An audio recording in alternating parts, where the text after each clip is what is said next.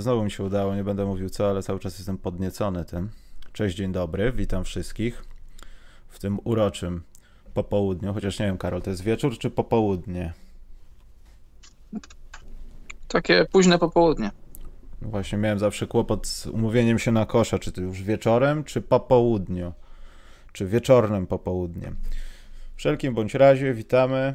Dzisiaj będziemy rozmawiali o wielu nieinteresujących nikogo sprawach. Myślę, że Karol możemy zacząć od tej nieinteresującej sprawy z, z draftem, bo ona absolutnie nikogo chyba. Nawet Steph Curry nie był zainteresowany tym, czy ma jedynkę, czy dwójkę. On chyba się opiekował psem właśnie teraz. Ale pośmiejmy się z tego chwilę, Karol, bo tutaj dzieją się rzeczy, które mogą być zmarnotrawione, a jednocześnie może być tyle transferów, że nikt nawet nie będzie myślał o tym drafcie. I pierwsze pytanie, Karol. W ilu procentach Minnesota zmarnuje ten pik, jak myślisz?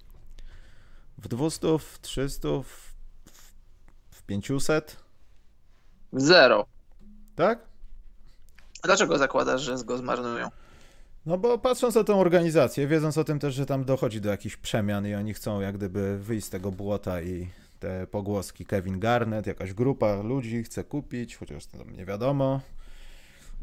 No nie wiem, tak podążam za historią, że w Minnesocie nie zawsze jest dobrze, aczkolwiek no w końcu są takie zespoły, które nie dzieje się za dobrze, przychodzi jakiś ciekawy pik, bądź też się go traduje i dzieją się rzeczy w, tym, w tej drużynie. Będziemy zresztą dzisiaj rozmawiać też o takiej drużynie, która nazbierała sobie pików w drafcie, ma hiper zdolnych zawodników, a ten najwyższy zawsze płacze pod koniec swojej serii playoffów, także może to taka, taki proces minnesotowy może być, Karol. Słuchaj, nie wiem, ale pewnie też słyszałeś, jest teoria spiskowa, która mówi, że Minnesota dostała właśnie w związku z tym, że, że ludzie się interesują. Minnesota prawdopodobnie zmieni właścicieli i dla tych potencjalnych nowych właścicieli, być, mo- właścicieli, być może z Kevinem Garnettem na czele, to będzie taki trochę, no taki bonus. Kupujesz sobie nowy klub, masz pierwszy numer w drafcie w bonusie, a jak go wykorzystasz? Ale słuchaj, wiesz jak jest, historia pokazuje, że pierwszy wybór w drafcie to może być to może być złoto, jeżeli masz dobry rok. Dobry rok, jeśli chodzi o talent. Wybierasz. I w drafcie. Wybierasz sobie, nie wybierasz sobie Doncicza, ale sobie wybierasz na przykład Tima Duncana, czy KD, czy Grega Odena. Nieważne, ale jak masz taki średni rok, a ten podobno jest średni, ja nie śledzę NCAA, jak wiesz, więc nie wiem, ale z tego co słyszę, z tego co czytam, jest to średni rok i być może zdobycie jedynki czy dwójki jest, y, to, to nie jest aż taka wielka nagroda, bo, bo ten talent jest trochę spłycony i być może mając jakąś tam piątkę, czwórkę, czy szóstkę, czy siódemkę, możesz mieć takie same szanse, żeby mieć zawodnika klasy, no przynajmniej All-Star, już nie mówię Hall of Fame, ale taki, który może ci pomóc, może ci pomóc od razu albo w przeciągu dwóch, trzech lat. Więc może, może ta jedynka, może oni, wiesz, oni też zapewne zdają sobie z tego sprawę jeszcze większą niż ja, no bo mają ludzi, którzy to śledzą i, i być może będą chcieli zrobić jakiś ruch, być może będą chcieli draftować kogoś, o kim nie myśli się, nie mówi się, że jest w top 3 różnych tam rankingów. No ale słuchaj, zawsze dobrze jest mieć taki ból głowy, niż go nie mieć. Nie, no jasne, poza tym jedna sprawa to jest ta cała sytuacja z NCAA teraz i ten scouting i no wszystko, co jest związane z wiadomo czym od marca, powiedzmy, to nie mogę się doczekać, jak będziemy o tym rozmawiać, ale to też jest nieuniknione, bo wydaje mi się, że w tym drafcie, owszem, talenty talentami, będziemy wszyscy mówili, o, James Wiseman, tak, on nie grał w koleżu, ale jest świetny, bo trenował cały rok i jest świetny center, och, super. I tam jest naprawdę kilka nazwisk takich, nie wiem, pięciu, sześciu zawodników, takich, którzy zostaną pierwsi wybrani bez niespodzianek e, w pierwszych pikach. Będą z nich zawodnicy pewnie, albo będą mieli podstawy do tego, żebyśmy się oszukiwali, że będzie, będą z nich zawodnicy. Ale do czego zmierzam? Czy w tym sezonie w drafcie Luka Doncic nie przekręci draftu tak, że będą wszyscy szukać na gwałt Europejczyków, bo odkryli stary kontynent Amerykanie raptem? Bo później będziemy o tym rozmawiać. Zaraz będzie Tiso Bazerbiter właśnie tego chorego psychicznie pana ze Słowenii, który sam sobie na jednej nodze wygrywa mecze. E, ale wydaje mi się, że trochę może być przeszacowany ten draft. Wiadomo, no w Europie też teraz nie ma jakiejś nieograniczonej liczby talentów pokroju Doncicza, ale myślę, że wzrok tych gości z NBA, którzy nie, jakoś tam niespecjalnie mi chcieli mieć Europejczyka albo na patencie San Antonio wybierali sobie Europejczyka, żeby go trochę przygotować i za trzy lata nim zagramy. Patrz Marcin Gortat na przykład, nie wiem, strzelam. Albo się chłop rozwinie i będziemy musieli nim grać, bo to jest szansa za małe pieniądze mieć dobrego zawodnika. To czy inne kluby nie będą szukały sobie właśnie takiego Doncicza? Co, ja bym powiedział, że i tak, i nie. Nie, dlatego że, że NBA, Stany Zjednoczone są już nauczone po 2003 roku, że, że Darko Milicic i te wszystkie scouting reporty to, to nie zawsze, nie wszystko złoto, co się świeci. I pamiętasz, później po 2003 roku była, był, był taki trend, taka moda na znalezienie drugiego Dirka Nowickiego i, i do NBA przychodzili z wysokimi numerami jakiś Nikolo Cwikiszwili i różni inni. Ale też później to wyhamowało, to z jednej strony wyhamowało, a z drugiej jesteśmy globalną wioską, już teraz talent ciężko jest ugryć i też ciężko jest zrobić kompilację jakiejś super akcji zawodnika, który nie jest super. Wysyłasz swojego, wysyłasz swojego scouta i on idzie obejrzeć ligowe mecze, idzie zobaczyć, jak to faktycznie jest. Możesz w każdej chwili, możesz siedząc przed komputerem, zobaczyć sobie akcje czy highlighty z całego świata, z każdej ligi, nawet czwartej ligi, tam nie wiem gdzie, w Izraelu czy gdzieś. Ale aż tak bardzo talentu się nie da ukryć, to z jednej strony, a też z drugiej strony nie da się aż tak bardzo sprzedać historii, czy sprzedać jakiegoś profilu zawodnika, który faktycznie aż tak dobry nie jest, ale też myślę, że może być też sporo racji w tym, no bo nie mieliśmy turnieju NCAA, czyli takiego ostatecznego papierka lakmusowego, żeby sprawdzić, czy ci zawodnicy faktycznie są dobrzy i nadają się do NBA, a. Ligi europejskie, no też niektóre zostały przerwane, ale do jakiegoś tam momentu grały. I to, to już jest lepiej niż nic i to już jest więcej niż Y, to już większy test sprawdzający niż, niż turniej którego nie było. I, te, i może być kilkuprocentowy czy kilku, kilkunastoprocentowy odchył w stronę zawodników spoza Stanów Zjednoczonych w tym drafcie w porównaniu z draftami poprzednimi, ale myślę, że nie będzie aż takiego wielkiego szaleństwa, że nagle zobaczymy tam y, wysoko w drafcie jakiegoś Europejczyka, jakiegoś Serba czy tam kogokolwiek, kto wcześniej na radarze nie był. A ja mam jedno nazwisko, przepraszam, które y, może być takim w umyśle, znaczy inaczej, no obserwując go e, w, w Europie, a też no, to nie jest 80-latek, żeby obejrzeć wszystko, co ma teraz, ale tam się mówi o jednym takim zawodniku z Maccabi, Deni Avdia. Tak, tak, słyszałem. E, to jest gość, który właśnie tutaj też chciałem powiedzieć o Bulls trochę, że moim zdaniem Bulls będą właśnie z tym swoim pikiem albo teraz starali się tradeować, albo wybrać to, co jest najlepsze na talerzu, albo Arturas Karnisowas rozmieni to na drobne i weźmie sobie dwa mniejsze piki, żeby wybrać sobie jakichś pewniaków z Europy. Bo myślę, że on może mieć jeden z największych po prostu przeglądów tego, co jest y, na europejskim, szwedzkim stole tam teraz podane. I taki Kilian Hayes, który tam gra w Niemczech, chyba ma papiery francuskie. Do Chicago nie pasuje, no bo tam jest trochę guardów. Chyba, że dojdą jakieś fajne transfery, to trzeba będzie. Miejmy nadzieję. To to też może być tak, że właśnie te nazwiska pójdą tak jak powiedziałeś i będziemy mieli, wiesz, niby jest Doncic, a potem się okaże, że nie ma nikogo z Europy i kolejnym drafcie już będą, już będą dolne piki wybierane z Europy, ale w przypadku Bulls jestem praktycznie pewien, że coś tam zostanie wyciągnięte. I właśnie nie wiem, czy to nie będzie Avdia, tylko mając Markanena, to byłoby bardzo głupie. Bo to chyba jest bardzo podobna pozycja, jeśli nie ta sama i styl gry też bardzo zbliżony. No słuchaj, jako fan Chicago Bulls nie wypada ci nic jak, jak wierzyć w, w, w piękny umysł koszykarski, umysł Karnisowasa. Znaczy w fart wierzyłem, bo wstałem na draft specjalnie, myślałem, że będzie top 3, po prostu się obudziłem. Tak, będziemy w trójce, nie ma problemu. Nagle jest czwórka. Nowy Jork załamany, Waszyngton płacze. Piękna sprawa, tylko żeby tego nie zmarnować. ta, czwórka to też nie musi być nic złego nic, znaczy nie musi być jakiś wielki odjazd, jeśli, jakiś spadek, jeśli chodzi o talent. Tak mówią ludzie, którzy na tym się znają. Ja bazuję na tym, co, co słyszę, no bo, bo niestety, czy stety, czy niestety, no po prostu nie śledzę NCAA.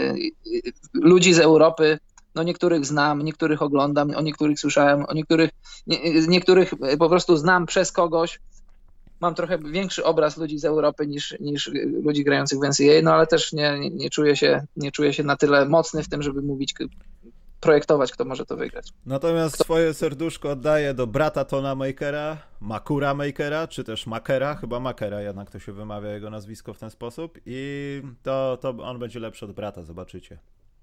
Przynajmniej. No ciężko być, ciężko być gorszym. no właśnie dlatego. Ale wygląda lepiej, w sensie jest taki większy troszkę.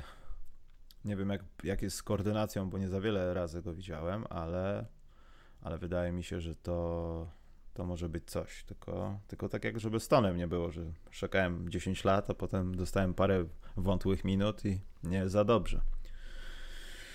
Dobrze, przejdźmy dalej. E, myślę, że możemy, Karol, przejść do Tiso Buzzer Beatera, chociaż e, pierwsze pytanie takie, czy, bo to też powinno być w newsikach, czy Daniel House powinien dostać za ten rzut Tiso Buzzer Beatera? Technicznie tak. Praktycznie nie, bo to nie było na zwycięstwo. Nie, bo to nie było, to nie było na nic, to po prostu było na, na przegranie kilku kuponów. Dokładnie. I ta tendencja, Karol, utrzymuje się do dziś, wczoraj i chyba przedwczoraj, czy przed przedwczoraj było coś takiego. I czy to nie jest coś nieprzypadkowego, czy oni sobie, Karol, tak rzucają? Bo już coraz więcej osób płacze, w Ameryce zwłaszcza, że granie u Bookmachera live na takie spotkania jest niedorzeczne, kiedy, a jak kiedy trafisz, to wygrywasz dom w Serocku i wszyscy są zadowoleni. To jakoś bardzo często się powtarza ostatnio, zauważyłem. Słuchaj, no trochę się znam na tym temacie, więc się mogę wypowiedzieć. Y, niedorzeczne jest dla tych, którzy stawiają poniżej. Ci, którzy postawili powyżej, to skaczą z foteli, bo, bo tu przegrany kupon nagle wygrywasz. Zależy, zależy, zależy po której stronie kuponu jesteś. Po której, stronie, po której stronie linii jesteś, powyżej czy poniżej. No ale to można tak jak, się załamać tak jak, po tak, prostu. Tak jak śpiewał klasyk plus i minus, to jedyne co widzę. Niektórzy, niektórzy tak podchodzą do, do tego. No, ale załatwił parę kuponów chłopak, nie ma co powiedzieć. No, parę załatwił, a, pa, a paru osobom dał wygrać. A może sam jakiś kuponik postawił. A nie, nie można. Oficjalnie Czemu nie, można? No nie wiem, chyba zawodnicy NBA nie mogą grać u Buka, czy mogą? Tam chyba a, coś w CBA jest. Nie, nie, nie mogą, nie mogą, ale może Szwagier zagrał za niego. Może Szwagier. Albo pod innym nazwiskiem. No ale w wszelkim bądź razie Tiso Buzzer Beater to jest luka przeciwko Clippers. Yy, nie, nie, nie, nie odnajduję słów, żeby to opisać. Bo z jednej strony nie chcę powiedzieć, że się przyzwyczaiłem do tego wszystkiego, bo to cały czas robi wrażenie. Poczekajcie, wkleję to tutaj. To wydaje mi się, że właśnie miałem. Znaczy, mam problem. Ten rzut był fantastyczny, ale jak już oglądasz Doncicza któryś raz i nawet oglądałeś go przed NBA, to jest takie eee, znowu wygrał mecz. I obawiam się, że za rok to wszystko, co się będzie działo z Luką wokół niego, to już takie będzie zwyczajne, wiesz że nie będzie żadnych wzdechów, oha, hech, tylko eee, co miał innego do, zrobi do zrobienia, przecież sobie rzucił, bo on zawsze... Wiesz co, ale to chyba jest naj najlepszy dowód na to, że, że jest wielki i jego wielkość przyjmujemy już za coś pewnego, no bo on w wieku 20 lat robi rzeczy, których y, zwykle nie robią jeszcze zawodnicy, którzy w NBA są po 8, po 9 lat, mają lat 27, 28, podchodzą po 30, a on już te rzeczy robi po, pod każdym względem, zobacz, sama ta akcja, to wiesz, rzut to jest rzut, albo wpada, albo nie wpada, bo to, to jest kwestia, nie, to nie jest kwestia losu, no, to jest kwestia treningu, kwestia czy, ma, czy umie rzucać, czy nie, ale do, sam wiesz jak to jest, albo wpadnie, albo nie wpadnie, ale ta sekwencja, jaką on wykonał, 3,6 sekundy na zegarze, on wypuszcza piłkę z rąk, jest na zegarze powiedzmy koło sekundy, sekunda dwie dziesiąte, czyli w 2,5 sekundy jak dobrze liczę. Tak, no mniej więcej w 2,5 sekundy. Zwróć, co on zrobił. Zwróć uwagę, co on zrobił. Cztery kozły, przełożenie piłki pod nogą, step back, rzut. Cztery kozły w dwie sekundy. Ja zawsze, znaczy nie zawsze, ale zachęcam ludzi, żeby, bo, bo czasem jest, tak, jest takie wrażenie, że to, to, jest wszystko takie łatwe, że to tak łatwo się rzuca, tak łatwo rzeczy się robi. Następnym razem, jak będziecie na boisku, obejrzyjcie sobie tę akcję jeszcze z 10 razy, jak to wszystko wygląda. Spróbujcie to sobie zrobić, spróbujcie to sobie zrobić i, i dotrze do was, jak to, jest, jak to jest cholernie trudne. Cztery kozły w dwie sekundy, oddaję rzut, trafiasz. Step back trójka. Tylko ty to jeszcze opisałeś takim. No jedno, no, jedno zdanie. Dodaj sobie do tego, że to jest NBA, dodaj sobie do tego, że to są playoffy, dodaj sobie do tego, że ktoś chce, żebyś ty nie trafił. No to... i dodaj do tego, że masz wygrać mecz w playoffach. To no właśnie o to chodzi. Wtedy właśnie wychodzisz poza spróżni, bo tak rzucić jeden na jeden komuś coś takiego. Przepraszam, Kosma, zrobiłem ci to kilka razy, kilka lat temu. W NBA, gdybyśmy grali, myślę, że trzeba byłoby pode mną ułożyć ceratę, bo wszystkie płyny ustrojowe by mi puściły odciśnienie i bym nawet nie próbował rzucać. I to jest właśnie ta sytuacja, że to, że umiesz rzucać i to wszystko tam z tobą jest, to jest jedno, ale dwa, miej tą świadomość, wiesz co, rzucam i to w zasadzie nie jest na przypał, wiem co mam zrobić, rzucę sobie. Czy piłka wpadnie, czy nie, no to już jest trochę loteria, ale ja postaram się oddać jak najlepszy rzut pod wieloma kątami, technicznym, sytuacyjnym, time, y, taki czasoprzestrzeń, w którym masz oddać rzut, a ten zawodnik zbliża się do bloku, y, no to są rzeczy, które robisz zawsze na treningach, tylko w głowie masz to, że to jest ten rzut. To nie jest rzut w czwartej kwarcie 6 minut do końca, tylko to jest ten rzut. Albo remisujesz jest... serię, albo wygrywasz serię.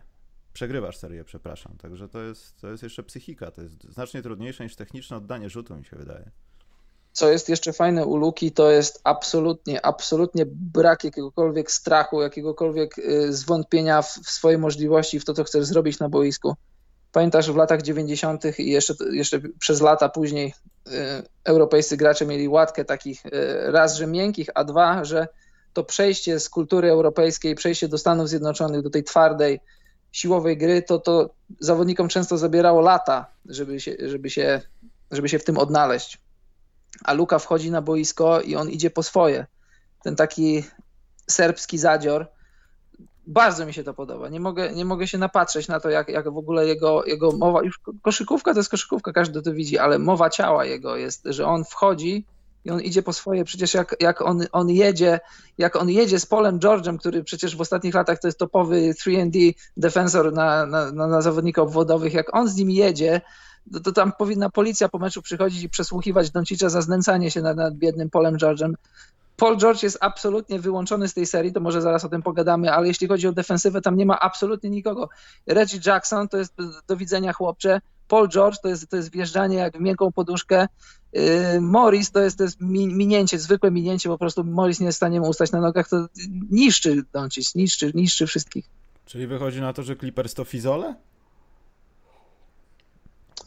Wiesz, no, ta, ta, seria nie do końca się do tego sprowadza, tam jest dużo talentu, no ale ten talent nie jest wykorzystywany. No Paul George, o którym przed chwilą powiedziałem. Paul George jest, jest cieniem cienia samego siebie. No przecież słuchaj, w zeszłym roku top 3 w głosowaniu na MVP sezonu, bardzo słusznie zresztą.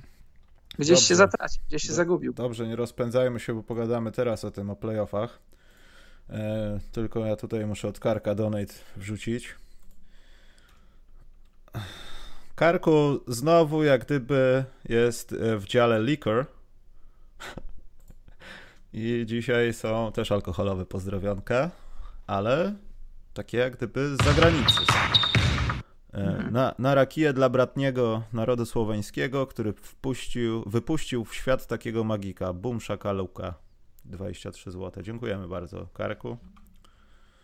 Mam nadzieję, Karku, że być, karku powinno być 77 zł, bo Luka gra z 77, nie 23. Nie naciągajmy go. Ważne, że ja, wykazał się znajomością alkoholi zagranicznych, bo to wódka, wódka, wódka to tak łatwo, a tu proszę, jest jakiś taki obieży świat alkoholowy, taki element podróżniczy jest. Bardzo Alkohole świata. Rakija tak pije, pije, bo, Boże, pali w przełyk, że to jest jakaś tragedia. Zdarzyło mi się raz pić taki oryginał i uła, a podobno są jeszcze mocniejsze specyfiki, które dzieją, robią rzeczy z gardłem, także nie polecam. Jamański rum. Jamański rum. Uła, to za dużo. Dobrze, to czas na playoffiki. Pogadamy najpierw o playoffikach na zachodzie, bo tych na wschodzie trzeba będzie coś tam postawić, przedstawić punktację, kto skasztanił w obstawianiu, kto nie skasztanił. Takie tam. Na zachodzie co się, Karol, dzieje? Ja mam takie trochę wrażenie, że na zachodzie nie dzieje się aż tak wiele, poza dwoma, dwiema seriami. Dwoma, dwiema.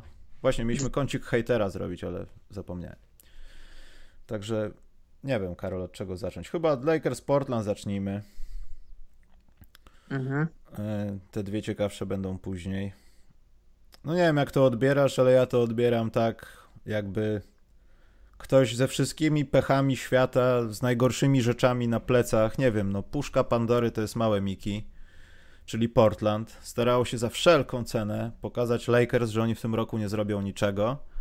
I im głębiej trwa ta seria, tym efekt oczekiwany jest przeciwny, czyli to Lakers pokazują, że słuchajcie, no mogliśmy pogadać. Mieliśmy przestrzeń do dyskusji w dwóch, może trzech spotkaniach, ale już teraz nie mamy o czym gadać bo jesteście śmieszni wobec, w, w, przeciwko nam nawet. Ja rozumiem kontuzję, to wszystko, ale tak trochę odbieram tą serię. Jakoś, jakoś już nie widzę tego, no wiadomo, no, kontuzja, to jeszcze teraz z Lillardem kłopot. Eee, no pech przez dogniecenie Lakers, tak, tak to trochę odbieram.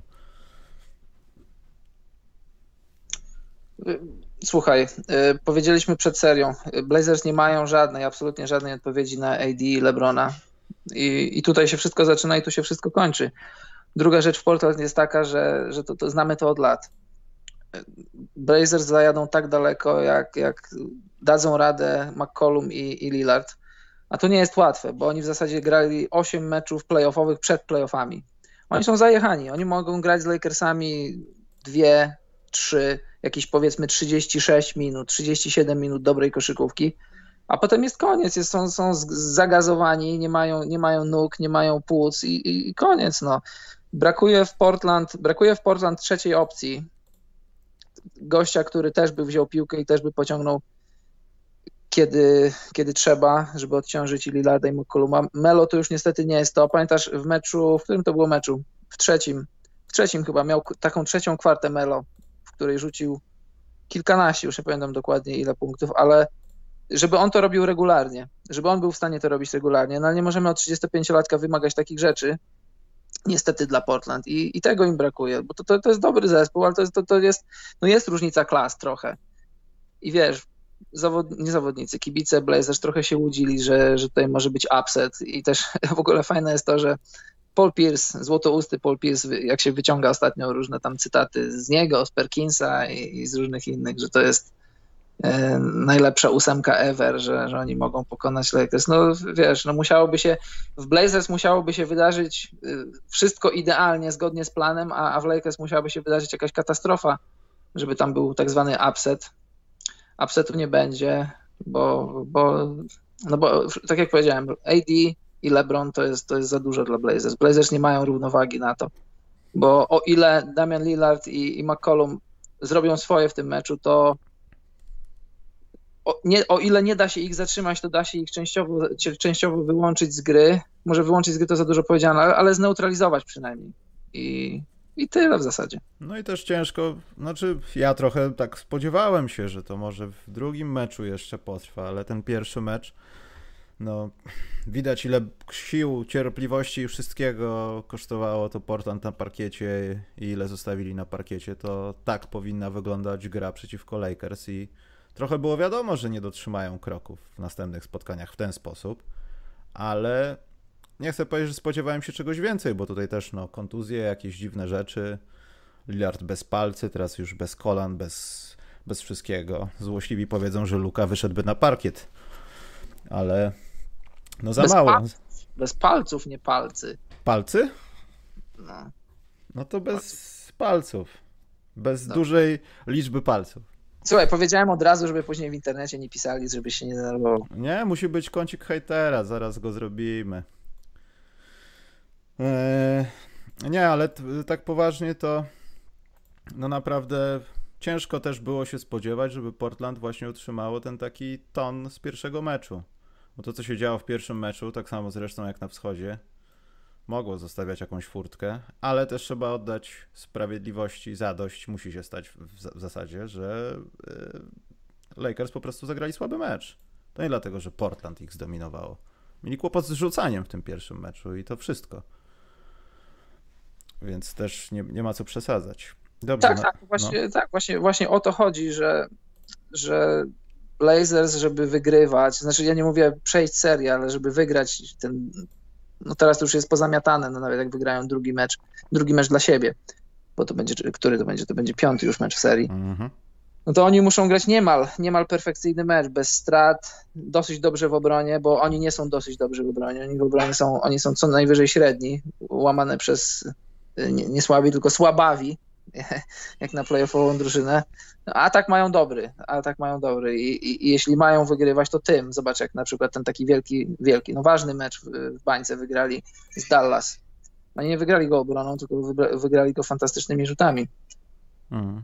I, I tyle. Przejdźmy do naszej serii wstydu, czyli Denver Utah. Miało być na odwrót, Karol. Ktoś nas tu oszukał. Kto nas oszukał? Bo ja mam pewne notatki, ja wiem chyba, kto nas oszukał. Bo stawialiśmy na Denver. Mhm, ale słuchaj, ja się, ja się na przykład ja się bardzo cieszę, że ale tak ja jest. też się cieszę, tylko że ja stwierdzam fakt, że ktoś nas w Denver oszukał, bo pokazał nam taki obraz. Utah też nam pokazało inny obraz, bo czy Donovan Mitchell tak fruwał w tych ośmiu pierwszych spotkaniach w bańce? Czy, nie nie czy robił taki rozpierdziel? No nie robił takiego rozpierdzielu. Nagle Donovan Mitchell robi rozpierdziel. Rzuca sobie dla jaj po 50 punktów i udaje, że go to w ogóle nie dotyka. Może to była zasłona dymna, jak kiedyś reprezentacja Grecji przed Mistrzostwami Europy, jak zremisowali z Polską, albo nawet przegrali, już nie pamiętam, bo to było 16 lat temu. Podkładali się w bańce bomblu? Nie, wiesz co? Zobacz, bo nie, bo przepraszam. Rudy no? Gobert wyglądał jak grali z Denver, wyglądał jakby dalej chciał dotknąć wszystkie rzeczy do nagrywania dla dziennikarzy i rozpocząć drugą falę COVID-u w NBA. Tak wyglądał. Nie był w stanie robić absolutnie rzeczy, do których przynajmniej przyzwyczaił nas przez e, swój hardware na półce, czyli nagrody, najlepszy obrońca, bla, bla, bla, bla, bla. I nagle tutaj Jokic jest e, steroryzowany, on jest w zasadzie gwałcony tam. Gobert nie odpuszcza, kompletnie jest cały czas przy nim jest jak przyklejony. Z mało razy zdarza mu się pomylić w jakichś takich sytuacjach w obronie, jeśli naprawdę zależy od niego to jeden na jeden. To wyskakiwanie jak Will Chamberlain w końcu z głową na obręczy i sprawianie, że Don, Doncic, Boże, cały czas Doncic, e, że Jokic e, rzuca jakimś wysokim takim kątem od tablicy i ta piłka i tak jest muśnięta przez pal palce Goberta gdzieś tam, bo taki malutki bloczek jest no to nie wiem, co o tym myśleć. Ktoś nas w Denver chyba oszukał, albo Utah nas oszukało wcześniej. Ktoś tutaj kręci. Zobacz, jakie to jest fascynujące z tej sfery, o której często mówimy, e, sfery mentalnej, no bo fizycznie nie podejrzewam, że tu się wydarzyły jakieś cuda. No, od, odpoczywałeś, jadłeś, chodziłeś na basen, wieczorem na jakieś piwko z kolegami wszystko w bańce w sferze biologicznej działo się tak, jak się miało dziać. Zobacz, jaka, jaka zmiana mentalna. Ja, ja, tak jak ty, stawiałem na, stawiałem na Denver, bo jak dla mnie obraz Utah to był obraz e, nie jakiejś tam rozpaczy, ale to był obraz drużyny, która, która prawdopodobnie, tak myślałem, że zdaje sobie sprawę z tego, że, że założenia przedsezonowe się nie sprawdzą. Oni celowali w powalczenie o tytuł, ale nie ma mhm. Bogdanowicza. To, to, już, to już samym tym to już samym tym y, zabiera im dużo y, siły ognia. No ale póki co, tak jak powiedziałeś, tutaj wszystko gra. Donovan Mitchell, ozdrowieniec, to, to taki mały, mały, taka promek nadziei dla którzy, którzy tak bardzo się boją pewnego wirusa. Można z niego wyjść i można z niego wrócić nawet na, na lepszy poziom niż się było. Y, Mike Conley w końcu gra jak zawodnik, który zarabia tyle, ile, ile, zarabia. Właśnie, może pępkowe było i dlatego oni tak grają. Na pewno było, jestem, jestem przekonany. Pewnie Conley do bańki przywiózł trochę alkoholi świata od babci tak, z Podkarpacia coś przywiózł, tak. Na pewno, na pewno coś. Słyszałem, że. A zresztą nieważne.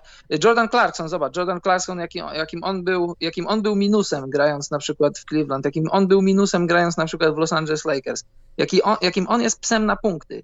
Ale tak go Schneider fajnie po, po, poukładał, koledzy mu weszli do głowy, że owszem, on nadal jest psem na punkty, ale ta jego energia jest kierunkowana w dobry sposób y, patrzą na jego plusy i wykorzystują jego plusy bardziej niż skupiając się na, skupiają się na tym, co, co w Clarksonie jest złe, bo on nadal ma dużo złych rzeczy, nadal ma dużo y, takich y, decyzji, które może zakwestionować, ale prawie 20 punktów na mecz w, czterech meczach. To nie, jest, to nie jest mała próbka, to nie jest przypadek, że w jednym czy dwóch meczach ci wyszło.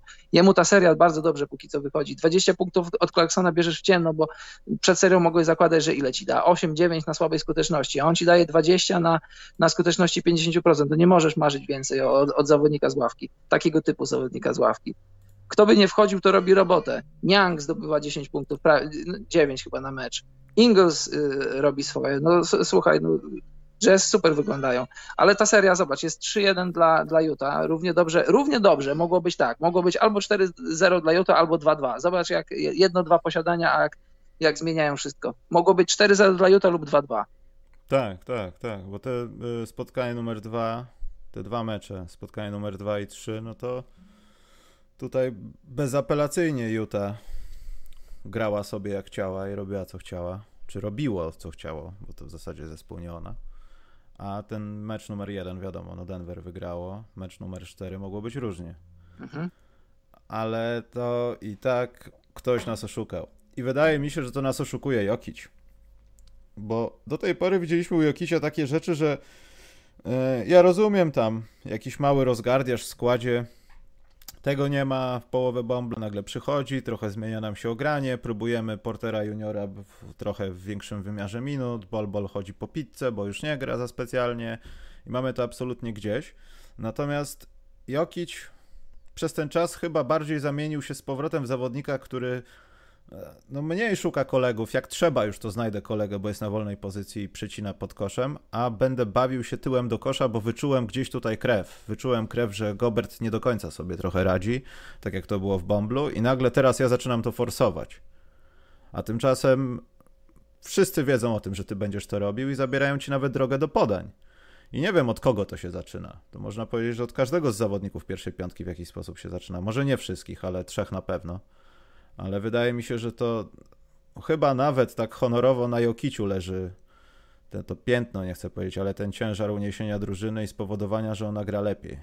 Bo myślę, że nawet jeśli Marej jest w gazie, to i tak na koniec dnia to się skupia do tego, że Jokic stawia ci zasłonę i zbiega pod kosz. Ja zauważyłem, w, nie pamiętam, w meczu numer 4 taką sytuację, kiedy oni chyba po timeoutie wybijali piłkę z boku jest taka klasyczna off-ballowa, znaczy taki, o, może to nie jest off-ball, bo zawodnik, który stawia zasłonę ma piłkę, ale przekazuje taki handoff, że od razu oddaje piłkę do gościa, który zbiega i stawia zasłonę. Jokiś kilka razy w takich sytuacjach wystawiał tą prawą rękę z piłką, żeby ten zawodnik ją zabrał, po czym błyskawicznie wchodził pod kosz, jakby miał 1,80 m i był Derrickiem Rose'em. I w takich sytuacjach nikt z Utah nie był w stanie zareagować w prawidłowy sposób i kończyło to się faulem. Ja naliczyłem takich sytuacji w całej serii może trzy, może cztery, które były w 100% takie, jak teraz opowiadam. Taki fake handoff. Tak, że, ale na takiej szybkości, że Jokicia, nawet y, Slim Jokicia, nie jesteś w stanie posądzać o to, że on jest w stanie tak szybko się ruszyć, nawet bez piłki w pick and rollu. Więc da się. Więc można. Tylko dlaczego takie rzeczy się nie dzieją w całym wymiarze playoffów? Słuchaj, Ale... ty powiedziałeś, że, że Jokic, on, on wyczuwa krew. Ja bym powiedział właśnie odwrotnie. I to jest mój, mój mały problem z Jokicem i taki trochę zarzut. Zobacz, Y, przed chwilą mówiliśmy o Donciczu, on wchodzi i on niszczy. On wchodzi z tym swoim serbskim, serbskim, no bo nie serbskim, słoweńskim, bałkańskim zadziorem. A tego zadziora brakuje mi Jokicza. Jokic to jest, to jest taki, ja mam takie wrażenie, no nie rozmawiałem z nim nigdy, ale wydaje mi się, że no koszykarsko na pewno jest bardzo inteligentny, nie wiem czy, czy życiowo też. To jest taki inteligent, on tak sobie wchodzi i on wszystko widzi, on widzi więcej, on przewiduje sekwencje w meczu, które wydarzą się za chwilę, on już to widzi. To jest prawda, tak jest. On ma bardzo wysokie koszykarskie IQ, ale przychodzi taki moment, że on musi tak po chamsku, tak bezczelnie przyjść i coś zrobić, jak coś nie wychodzi. Ja mam takie wrażenie, nie, może to jest mylne wrażenie, może to jest tylko mowa ciała, którą źle odczytuję. Nie, nie tyle, że mu nie zależy, ale że on jeszcze chyba nie, nie, nie wypracował w sobie takiego poczucia, że to ty jesteś najlepszym zawodnikiem tej drużyny, to ty jesteś prawdopodobnie, prawdopodobnie na ten moment grasz na poziomie zawodnika, który będzie Hall of Fame, nie tylko All-Star. I że to na tobie spoczywa ta odpowiedzialność, że przychodzą takie momenty, że, że twoje sety drużyna przeciwna odczytuje, tym bardziej, że świetnie ułożona w defensywnie. Quinn Schneider jest, jest świetnym strategiem. I przychodzi taki moment, że ok, wyłamiecie nasze sety, no to dajcie mi piłkę i ja się wyłamię z, z setów, pójdę, y, pójdę powalczyć z Gobertem, bo on jest w stanie, on ma i siłę, i, i rozmiar, i wszystko do tego, żeby. Y, jasne, Gobert jest fantastycznym obrońcą, ale Jokic ma możliwości, żeby powalczyć z nim, jest, powalczyć z nim, no, ostro go zaatakować. I on to robi, ale w moim odczuciu on to robi za, za rzadko i za, za mało intensywnie. I, ale od, wszystko od niego się powinno zaczynać. Marej, owszem, on, on punktuje i on musi to robić, ale, ale decydujące ciosy powinien zadawać Joki, czy, czy, to, czy inicjować atak podaniami, czy, czy kończyć akcję, ale wszystko od Jokicza musi się zaczynać i moim zdaniem jest go trochę za mało. I zobacz, to się dzieje kolejny rok, bo wracam do zeszłego roku, do serii Blazers. Moim zdaniem to była seria do przegrania dla dla, dla Nuggets i bardziej ją Nuggets przegrali niż Blazers wygrali, czy to nie jest jakaś już prawidłowość? Wiesz, Jokic jest jeszcze młody, żeby tu nie wyciągać za daleko idących wniosków, ale czy to już nie jest jakaś mała prawidłowość, na którą Jokic nie wiem w jaki sposób, ale mógłby się, znaczy mógłby, powinien się skupić, czy ktoś w klubie się powinien skupić jakoś dotrzeć do niego, żeby no jeszcze raz, żeby był bardziej intensywny, bardziej zadziorny i bardziej żądny wygrywania. A to może też zależeć od po prostu tego, że Jokic nie chce być zawodnikiem, który jest tym pierwszym, od którego wszystkiego się wymaga i wszystko zależy. No jeżeli by tak było, to byłby wielki problem, no bo i fizycznie, i talentowo jest, ma, ma papiery do tego, żeby zrobić. Jestem, słuchaj, jestem wielkim fanem Matrixa, jak wiesz. Jeżeli Jokic jest panem Andersonem, to on musi zdać sobie sprawę z tego, że, że jest Neo, a jak jesteś Neo, no to musisz nim być. Nie możesz, nie możesz zjeść niebieskiej pigułki i być dalej panem Andersonem. Dobrze, to kto zjadł jaką pigułkę w Houston, że jest remis? tako, takie, o których nie możemy mówić. Słuchaj, mecz, mamy 2-2, mecz y, trzeci, więc to był mecz trzeci. Po, po juniorsku, po, nie chcę, no już chcę, dlaczego nie A chcę, trzeba po frajersku powiedzieć, że było 2-0. Tak, nie bójmy się, nie bójmy. I było 2-0 i to był moment, żeby docisnąć, docisnąć y, Oklahoma i właściwie zamknąć serię, bo to się wszystko dzieje bez Westbrooka. Po amatorsko, frajersko, juniorsko, strac- przegrany mecz. Tam było tyle możliwości, tam, tam y, Oklahoma zapraszała rakiety do wygrania tego meczu, rakiety powiedziały nie dziękujemy. Zobacz, ta, taka e, wyrzucali piłkę po koszu. Nie pamiętam już kto, chyba PJ Tucker. Poszła w out, stracili. E, Daniel House rzucał osobiste, trafił jednego, drugiego nie trafił. Mecz też już był zamknięty. I nam chyba jeszcze było jedno takie makabryczne posiadanie. Tam, tam Rakiet zrobili wszystko, żeby ten mecz przegrać i go ostatecznie przegrali. Dogrywka to już było tylko, tylko odroczenie wyroku. Y, mogło być 3-0, teraz 3-1, jest 2-2 i robi się best of 3. Y, być może Westbrook wróci, bo przed ostatnim meczem się intensywnie rozgrzewał, intensywnie trenował, więc może jest już bliski powrotu. No ale wiesz, ma, mieć 3-1, a, a najlepiej 3-0, a mieć 2-2 to są, to są dwie zupełnie, dwa zupełnie inne obrazy serii. I wydaje mi się, że teraz wchodzimy właśnie w tą sferę, w której Oklahoma i Chris Paul są znacznie bardziej wyrobieni, lepsi i czują się jak u siebie w domu. Ja już pomijam presję tego, że upsecik, e, że wielkie Houston, wielkie nadzieje, small ball, centrzy po 1,20 m i tak dalej. To Oklahoma chyba, że przynajmniej w tym sezonie, no, gdzie jest Chris Paul i już nie będę mówił o tym wszystkim, co się wydarzyło wokół pojawienia się i spodziewania się tego, co się stanie, że ta drużyna po prostu będzie się przebudowywać i tam będą bajałciki leciały, a tu tymczasem wszystko jakoś tam wygląda w miarę sprawnie, to oni są chyba bardziej tacy zaznajomieni z tym klimatem, że nie stawiacie na nas, ale my będziemy jeszcze twardsi od was i mamy gdzieś wynik. Absolutnie mamy gdzieś wynik, bo przegrywamy w czwartej kwarcie i tak was dojedziemy. Po prostu wykorzystujemy wasze słabe punkty i tak trochę, może to złe porównanie, ale Houston bardzo przypomina mi Clippersów.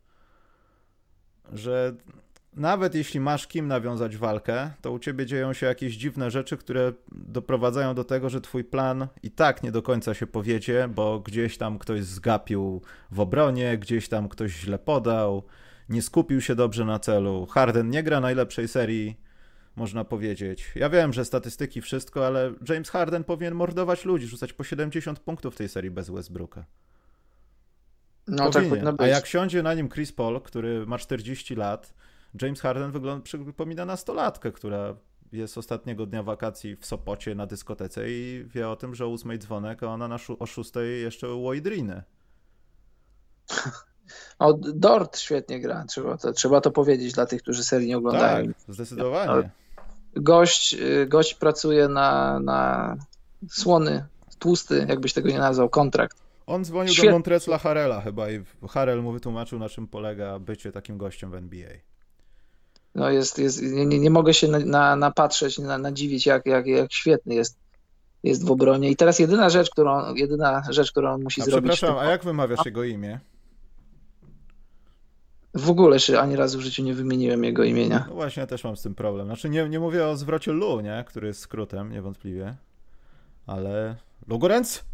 Bo to takie trochę... Lucek, pan Lucek, panie Lucjan. Lucku. No, Lucek Dort. No i co z Lucjanem? No Lucek Dort w tym off-seasonie powinien jedyną rzecz zrobić, tylko jedną rzecz, bo oddawać po, po 500 rzutów dziennie za 3 punkty. To jest jedyna jego rzecz. Jak Lucek do, swojego, do swojej fantastycznej obrony w wieku, ile on ma lat? 21? 21 lat. Za, za 10 lat ten chłopak jeszcze będzie młody. Jeśli Lucek do swojej, do swojej fantastycznej, i pamiętaj, on jest, on jest debiutantem, prawda? Albo drugoroczniakiem, ale chyba jest debiutantem.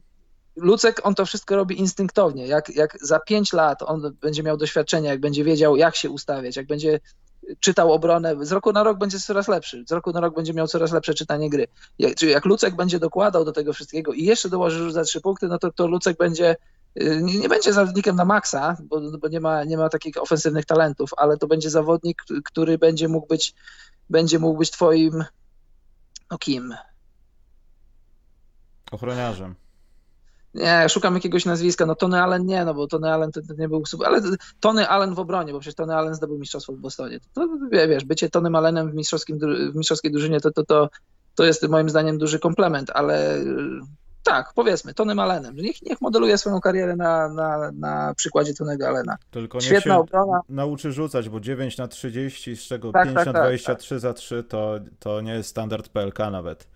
No to jest jedyna rzecz, której ludzkowi brakuje. Jego oni ewidentnie odpuszczają, więc jeśli, prawdopodobnie nigdy nie będzie, no to chociaż nie, nie wyrokujmy jeszcze, ale jeżeli, jeżeli jest w stanie nauczyć się rzucać na poziomie zadowalającym, jakieś tam 32% za 3 punkty, czy koło 30, to to już będzie to. To już będzie, to już będzie coś, co sprawi, że, że nie będzie wyjmowany z ataku, a, no, a w obronie będzie niszczył i bardzo mi się to podoba. Cztery bloki w, w ogóle z tego co widzę w całej tej serii chyba, chyba że Basketball Reference mnie kłamie w żywe oczy. Nie, ale jeszcze to wydaje mi, się, wydaje mi się, że więcej, bo on ma średnią 1,3, no to po czterech meczach musi mieć musi mieć. A, bo tutaj chociaż pięć, grał trzy spotkania, czy cztery spotkania. No ja tutaj mam A, trzy spotkania. No to masz rację, tak, tak, masz rację. On grał trzy mecze, czyli masz cztery bloki, tak, wszystko się zgadza. I skoro Lucjanie dobrze, to jeszcze musi być dobrze o panu Darku. Pan Darek Bazli, starzysta New Balance, też z niego będą ludzie w Oklahomie. Mam nadzieję, że w Oklahomie, a nie gdzieś indziej, bo on chyba pasuje tam. On dobrze rzuca. Może gorzej z obroną, on jest taki wątły jeszcze, ale się stara bardzo. Ja kibicuję mocno. No i to też Dennis Schroeder Mm. Śruda, nasz sąsiad z, za, z zachodniej granicy, przynajmniej w paszporcie, yy, przyszedł, nie wiem jak użyć tego słowa, ale czy zamiata przeciwnikiem? Jak widzę Denisa Schroedera, to brakuje mi tylko jednego, żeby on miał mięśni więcej i on mógłby już robić znacznie więcej. On czasami jest tak brzydko mówiąc szmacony w różnych posiadaniach, że aż nie powinien, a bez niego Oklahoma mogłaby tak e, ładnie wyglądać. No w ogóle, w ogóle ta rotacja e, z trzema obrońcami to jest, to jest super rzecz do oglądania. Masz Sheya, masz Chrisa Pola, masz Schroedera i, i, i, wydawałoby się, że to jest taka, taka trójka z piątki, która może nie tyle co nie ma racji bytu, co nie przynosiłaby tego, co faktycznie przynosi. To się dzieje w playoffach, oni w playoffach tak grają. E, mówisz, że Schroeder mógłby być trochę bardziej umieśniony, ale też myślę, że e, o ile w obronie coś mogłoby mu to dać, to, to, to straciłby dużo ze swoich atutów, swojej szybkości takiej trochę przebojowej. Ale czy tak na pewno, gdyby wchodził pod kosz i by na tym kontakcie zyskiwał bardziej, też by trafiał 2 plus 1, ale by nie upadał za każdym razem, to, to ja nie mówię tu o 20 kg w mięśniach, tu chodzi tylko o podwyższenie siły po prostu, żebyś ty był taranem, a nie ciebie rzucali. Może, będzie musiał w wakacje, znaczy w wakacje, no off-season pojechać do Niemiec, pojeść trochę bratwurstów i przybrać. Z jakąś y, Lipsien. Tak. Dobrze, przejdźmy teraz do ostatniej serii chyba na zachodzie, o tej, o której zaczęliśmy trochę mówić, ale już powiedzieliśmy. A jeszcze jedno słowo, tylko jedno no. słowo, zwrócę uwagę, że i, i Lucek, i Shea to są Kanadyjczycy. Zobacz, jaki skład Kanada może mieć. No tak, ale to, to już widzimy od wielu lat, jak, jak Kanada po cichutku, po cichutku sobie tam tuczy tych młodych, zdolnych gości, których rozsiewa gdzieś po NCAA i tak dalej, i tak dalej. Oni pewnego dnia zdobędą Mistrzostwo Świata i NBA nie będzie miało nic do powiedzenia. Dajmy im jeszcze 2-3 lata i Europejski Związek Koszykówki będzie chciał dołączyć Kanadę. Tak mi się wydaje. Clippers Dallas, co możemy powiedzieć więcej o tym gwałcie w Los Angeles? Więcej, więcej ponad to, co powiedzieliśmy, to, to chyba nie, no bo problem jest taki, świetny cytat, świetny cytat powiedział Paul George, gdybym trafiał więcej, to ta seria wyglądałaby inaczej. Brawo! To jest prawda, to jest prawda, jak najbardziej to jest prawda. Super bardzo odkrycie. inteligentny chłopak to jest. Super, y, taka bardzo wnikliwa analiza. No to taka jest prawda, brakuje, ale to nie tylko w ataku, brakuje na obu końcach parkietu Paula George'a, jakby nie było. Wracam jeszcze raz. W zeszłym roku był w top 3, jeśli chodzi o głosowanie na MVP. I, i nie wiem, czy się mylę, ale chyba też był w top 3, jeśli chodzi o, o, o defensywę. A jeśli, nie był, to, a jeśli nie był, to był bardzo blisko. No w każdym razie był na obu końcach parkietu yy, widoczny. Tutaj jest na obu końcach parkietu niewidoczny, a raczej bym powiedział niewidoczny, znaczy jest widoczny, bo jest uwypuklone to, jak, jak słabo gra, po prostu bardzo słabo gra.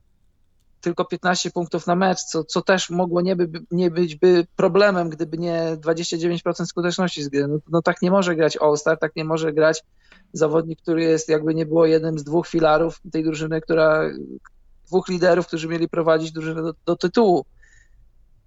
Yy, gdyby, wiesz, ja nadal mam, ja nadal mam Clippers, nadal myślę, że Clippers to wygrają, bo, bo w zasadzie zobacz, przegrali mecz jednym, tak jak powiedzieliśmy, to jest rzut, który wpada albo nie wpada. I, i mamy Ale tutaj wiesz, dwa- Karol, no. doprowadzasz do tej sytuacji, że ten gości rzuca i ma szansę przechylenia szali, a jest yy, no, kontuzjowany, co tu dużo mówić, no, w normalnych Owszem. warunkach sezonowych, albo gdyby ta seria wyglądała tak, że Dallas jest potentatem i, i nie wiem, prowadzą 4-0 i wiedzą o tym, że następnym przeciwnikiem będzie znowu słaba drużyna, to pewnie ktoś by posadził Lukę na ławkę. I dał mu odpocząć, wyleczyć się i tak dalej. A tu masz taką sytuację. Jeszcze nie masz Kristapsa w meczu, czyli twój spacing wygląda jak już nie powiem co. No tak, jak najbardziej, tylko że patrz, y, tracisz duże prowadzenie. Tracisz duże, potem było ile? 18 pod 20 podchodziło. Tracisz duże prowadzenie. Dallas wychodzi, później, y, później z kolei Dallas atakują, oni wyszli na 10 czy 11. Wracasz do tego. Robisz dwa duże rany, bo jeden robisz na 18 punktów, drugi robisz, drugi wracasz z 10, czyli robisz taki, jakby policzyć odcin, odcinkami, odcinkowo w, w danym meczu, robisz taki ran na 30 punktów, a i tak przegrywasz mecz, więc y, O rany. więc, więc, więc jakby, nie, jakby, jakby na to nie spojrzeć, to to jest, to jest nadal seria dla Clippers do przegrania, bo Mavs yy, na barkach Luki grają świetnie, ale to jest, to jest, to jest nadal to, że oni, oni wracają, że nie, że, nie, że Clip, no Clippers nic im nie dają, ale tak jakby trochę nie do końca zamykają te, te drzwi. Te drzwi są tak troszkę uchylone. No chodźcie, chodźcie. Nie, trzeba zamknąć te drzwi. I to jest właśnie problem, że, że, że Paul George yy, tak jak powiedziałeś o, o Jokiczu, że ten taki zew krwi, że jak widzisz, że już jest rywal zra- zraniony, to kopiesz go w, w ranę. Kopiesz go tam, gdzie go zabolało, kopiesz go jeszcze raz. I może, może tego Paulowi George'owi brakuje. No już nie mówiąc to, że, że jest w takiej rzutowej antybańce, takiej, że no po prostu co by nie rzucił, to nie wpada. Ja w ogóle, wiesz, od lat lubię w ogóle mechanikę rzutu Paula George'a, jak on łatwo wychodzi do rzutów, jak, jak, jak, jak przyjemnie ten jego rzut wygląda. Za każdym razem masz wrażenie, że to będzie wpadało. Tutaj jakoś jakoś gdzieś to zatracił i no przecież nie, nie, nagle nie, nie, nie stracił umiejętności rzucania do kosza piłki. Nie wiem, co powinien zrobić. Porzucać sobie trochę więcej. Jakoś no ma... Dallas weszło mu do głowy, bo tam, tam, w obronie nie dzieją się jakieś rzeczy, że oni go odcinają, tam ktoś go niszczy, tam jego nikt nie niszczy, on po prostu Nie, on rzuca i nie trafia. jest tak, jest za mało agresywny. No jak wiadomo, wiesz, jak to jest. Jak ci nie idzie z dystansu, no to musisz wejść pod kosz. A kto jak nie Paul George? Przecież no wiadomo, że prawdopodobnie trochę stracił po tej kontuzji nogi makabrycznej z kadry USA, no ale to jest nadal gość, który potrafi pociągnąć pod kosz, który potrafi zakończyć akcję z góry, a, a w tej serii to się nadal nie dzieje. Więc zobacz, 15 punktów na 30%. Dajmy do tego, dołóżmy do tego z 5 punktów, czyli rap, raptem 20, to nie jest dużo dla, dla takiego gościa jak Paul George. Podnieśmy jego procenty do, do, do nawet tych głupich 38, czyli o 10 punktów procentowych więcej niż, niż teraz ma i, to, i ta seria mogła wyglądać by zupełnie odwrotnie, więc y, to nadal nie jest czerwona flaga dla Clippers, moim zdaniem, no ale Doncic nie będzie o takie rzeczy pytał. Czy tam u was wszystko w porządku, jak tam tego, no, idzie po swoje, a, a jak, daleko, jak, jak daleko go to zabierze, no to zobaczymy w najbliższych dwóch, trzech meczach. I Montrezl Harrell może go przepraszać i przepraszać i to nic nie da. Natomiast jedna ważna rzecz, gdyby nie 30 ponad punktów na mecz, 10 zbiórek równo chyba i coś tam asyst Kałaja, y, nie byłoby remisu. Byłoby po jabłkach już. I to też jest warte odnotowania, że to może jest kolejny raz, gdzie może to nie jest tak, że Paul George nie może się skupić, ma jakieś kłopoty, trudności, nie jest w formie, tylko może, nie chcę mówić o logjamie, ale jak jest Kawhi, to nie może być drugiego takiego samego gościa. Paul George plus minus jest ciut gorszy w obronie, ale lepszy w ataku. No, to może być nie do pogodzenia. Po prostu. No ale właśnie zobacz, y, bo oni nie grają, oni są niby podobni, bo są niby skrzydłowi, ale oni nie są podobni, bo bardziej, ma, ja, ja właśnie przed sezonem mi się wydawało, że oni będą się świetnie uzupełniać, no bo obaj mogą być psami w obronie. Bywali. Wiesz, w ogóle ten sezon, też mówiliśmy o nim wiele razy, był taki sezon w kratkę, bo, bo load management robił Kawhi, Paul George też opuszczał mecze, no stracił ile, 11, kilkanaście meczów, pierwszych meczów, bo, bo wracał po, po operacji obu barków i, i wiesz, może im brakuje po prostu wspólnego grania razem, no bo to, co ci Doc Rivers narysuje, to, co obejrzysz podczas oglądania filmów z danych meczów, no to jest jedno, ale musisz wyjść na boisko i musisz trochę doszlifować, trochę pograć i, i umiejętność grania razem nie zawsze, nie zawsze przychodzi tak szybko i wydawałoby się, że oni będą się świetnie uzupełniać, bo Kawhi bardziej, bardziej człowiek na, na, na pół dystansie, Paul George w ostatnich latach, w ostatnich latach, zobacz jak on w ostatnich latach wali trójki, a to się w tej serii przynajmniej, to się póki co nie dzieje. Poza tym wiesz co, ja, wszyscy się tego spodziewali, no, że założenie jest takie ogólnie, że Kawhi z George'em grający w idealnym świecie w ostatniej akcji meczu. Sytuacja wygląda tak, że Kawhi się kokosi, ktoś stawia jakąś zasłonę bez piłki dla George'a, George dostaje się, nie wiem, na róg boiska czy łokieć, rzuca trójkę i przepiękny Tiso buzzer beater jest kolejny. A sytuacja wygląda tak, że Kawhi ma piłkę, wie o tym, że George może i ma dobrą pozycję, ale jest 1 na 800 w tym meczu. No i nagle kalkulator w mózgu Kałaja zaczyna generować liczbę, y, dziwne liczby i po sekundzie wypluwa wynik wchodź stary, bo on nie trafi. No tak, tak. I zobacz, y, i teraz pytanie, czy to nie jest przypadkiem najlepsza możliwa decyzja, bo rozważasz wszystkie, wszystkie no taki proces myślowy szybki, czy największe prawdopodobieństwo jest, że ja to zrobię, czy że mój kolega, któremu nie idzie. Jeżeli ja podaję do, do kolegi, którego, któremu nie idzie, no to ja stawiam go w sytuacji, że on jest jeszcze bardziej odcięty od tego wszystkiego, jeszcze bardziej się zamyka, no ale no w końcu będzie kiedyś musiał się otworzyć. Tak? Może nie będzie musiał, nie wiem, ale spodziewam się, że się w końcu kiedyś otworzy. No A ale jeżeli obliczeń tego kalkulatora przychodzi trzech kolegów i cię potraja, będąc kałajem, a ty już oddajesz piłkę wtedy na przypał do George'a, który jest bez pozycji, bez dobrego chwytu i kończy się czas, albo już się skończył. Coś jest nie tak. Ale to dobrze. Niech Dallas sobie bardzo wygra. Dobrze, bardzo dobrze, słuchaj, ja tam ja już mówię, już wiele razy to mówię, ja nie jestem, nie, nie chcę być, nie, nie, chcę być i nie jestem jakimś tam niewolnikiem swoich typów, typowałem jak typowałem, a gdyby historia miała się dziać na, oczach, na naszych oczach, gdyby Doncic miał, 21-letni Doncic miał pociągnąć swoją drużynę do upsetu przeciwko no, jednemu z dwóch głównych faworytów do tytułu, no to super, tylko lepiej dla nas, kibiców. Dobra, szybka teleportacja na wschód. Tu na szczęście nie za wiele się a, działo. Poczekaj, no. A o, e, e, białych chłopcach nie będziemy, nie? Nic? Nie, wiesz co, nie chcę tego komentować, bo chyba tylko w Polsce i gdzieś w e, środowiskach tych ludzi z taką e, trójkątną czapeczką ala kominiarką w białym stroju, wiesz o czym mówię. No. to wzbudziło cokolwiek. Ja wkleiłem to do internetu jako ciekawostkę, śmiesznostkę, że ktoś w tym momencie politycznym czarnoskóry, biegnąc tyłem po napisie Black Lives Matters, e, powiedział white boy. Ale ja doskonale wiem o tym, że ty tam pewnie nie myślisz o tych sytuacjach, masz to wręcz w dupie, całą sytuację rasizmu i wszystkiego i po prostu ponosi cię ferworze walki i wyzywasz swojego dobrego nawet kolegę od tego, że twoja matka ma wąsy. A potem A, się przepraszacie i, no to, i koniec. Tak, no to cieszę się, że masz podobne zdanie, bo sobie nie podyskutujemy, znaczy nie będziemy się kłócić, tylko sobie podsumujemy. W meczu mówi się różne rzeczy. Kto gra w koszykówkę, ten wie. I gdyby kamery tego nie uchwyciły, to nie ma, tak jak powiedziałeś, nie ma najmniejszego tematu. Najmniejszego, żadnego. Mówi się różne epitety. Nawet najlepsi koledzy na boisku wyzywają się od różnych. Sam to robię, sam też jestem wyzywany. To jest wszystko. Kończy się mecz, zapominasz o meczu, nie ma, nie ma najmniejszego tematu. Jeśli wjeżdżamy na kwestie rasowe, no to możemy na nie wjechać, ale takie rzeczy się dzieją w ferworze walki. Ja kiedyś być może to mówiłem, a jeśli nie mówiłem, to powiem teraz. Yy, yy, mówienie brzydko na, na temat yy, rywali to jest najwyższa forma szacunku, czy to, czy to od innych zawodników, zawodników, z którymi walczysz, czy to od kibiców. Zobacz, y, nikt nie, nikt nie hejtuje Klebera, nikt nie hejtuje JJ Abare, nikt nie mówi rzeczy na, na nich. Mówi się rzeczy na, na Doncicza, bo to jest najlepszy zawodnik tej drużyny. Pamiętasz jak swego czasu, jak, jak Bałysz, była Małyszomania, kogo się hejtowało? Martina Schmidta i Svena Hannawalda. Nikt nie hejtował jakiegoś Roberto Czekona. Hejtuje się, hejtowanie w sporcie to jest najwyższy, najwyższa forma oddawania szacunku z jednej strony, ale z drugiej też obawy przed tym rywalem. Boisz się go, wiesz, że jest dobry, wiesz, że może pokonać tego, komu kibicujesz, dlatego go hejtujesz, dlatego go y, tam w internecie poniewierasz tak to jest. No, a wracając do Harela, nie ma tematu, nie ma naj, naj, najmniejszego tematu. Bo gdybyśmy chcieli wchodzić na, na kwestie rasowe, to no to stracilibyśmy za dużo czasu, bo też zobacz, y, Harrell powiedział to, co powiedział, tam powiedział beach as white boy, a gdyby była odwrotna sytuacja, No gdyby, właśnie. gdyby, gdyby, zobacz, gdyby Doncic powiedział, ty tam niga, coś tamtego, to, to, to, już jest wtedy, to już jest wtedy problem. I to są trochę różne standardy przyjmowane do obu ras w, w kontekście mówienia na, na, na swój temat.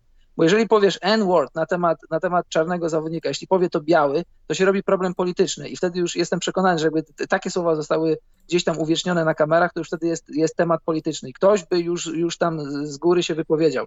Czy Adam Silver, czy ktoś. Zobacz, ludzie oczekiwali, zastanawiali się, czy przypadkiem Harrell nie dostanie jakichś tam zawiasów, czy nie będzie jakieś tam memo, jakiś tam statement od, odnośnie NBA. Bardzo się cieszę, że nie ma. I nie to jest temat zamieciony. Po prostu nie róbmy z tematu, nie róbmy tematu tam, gdzie tematu nie ma.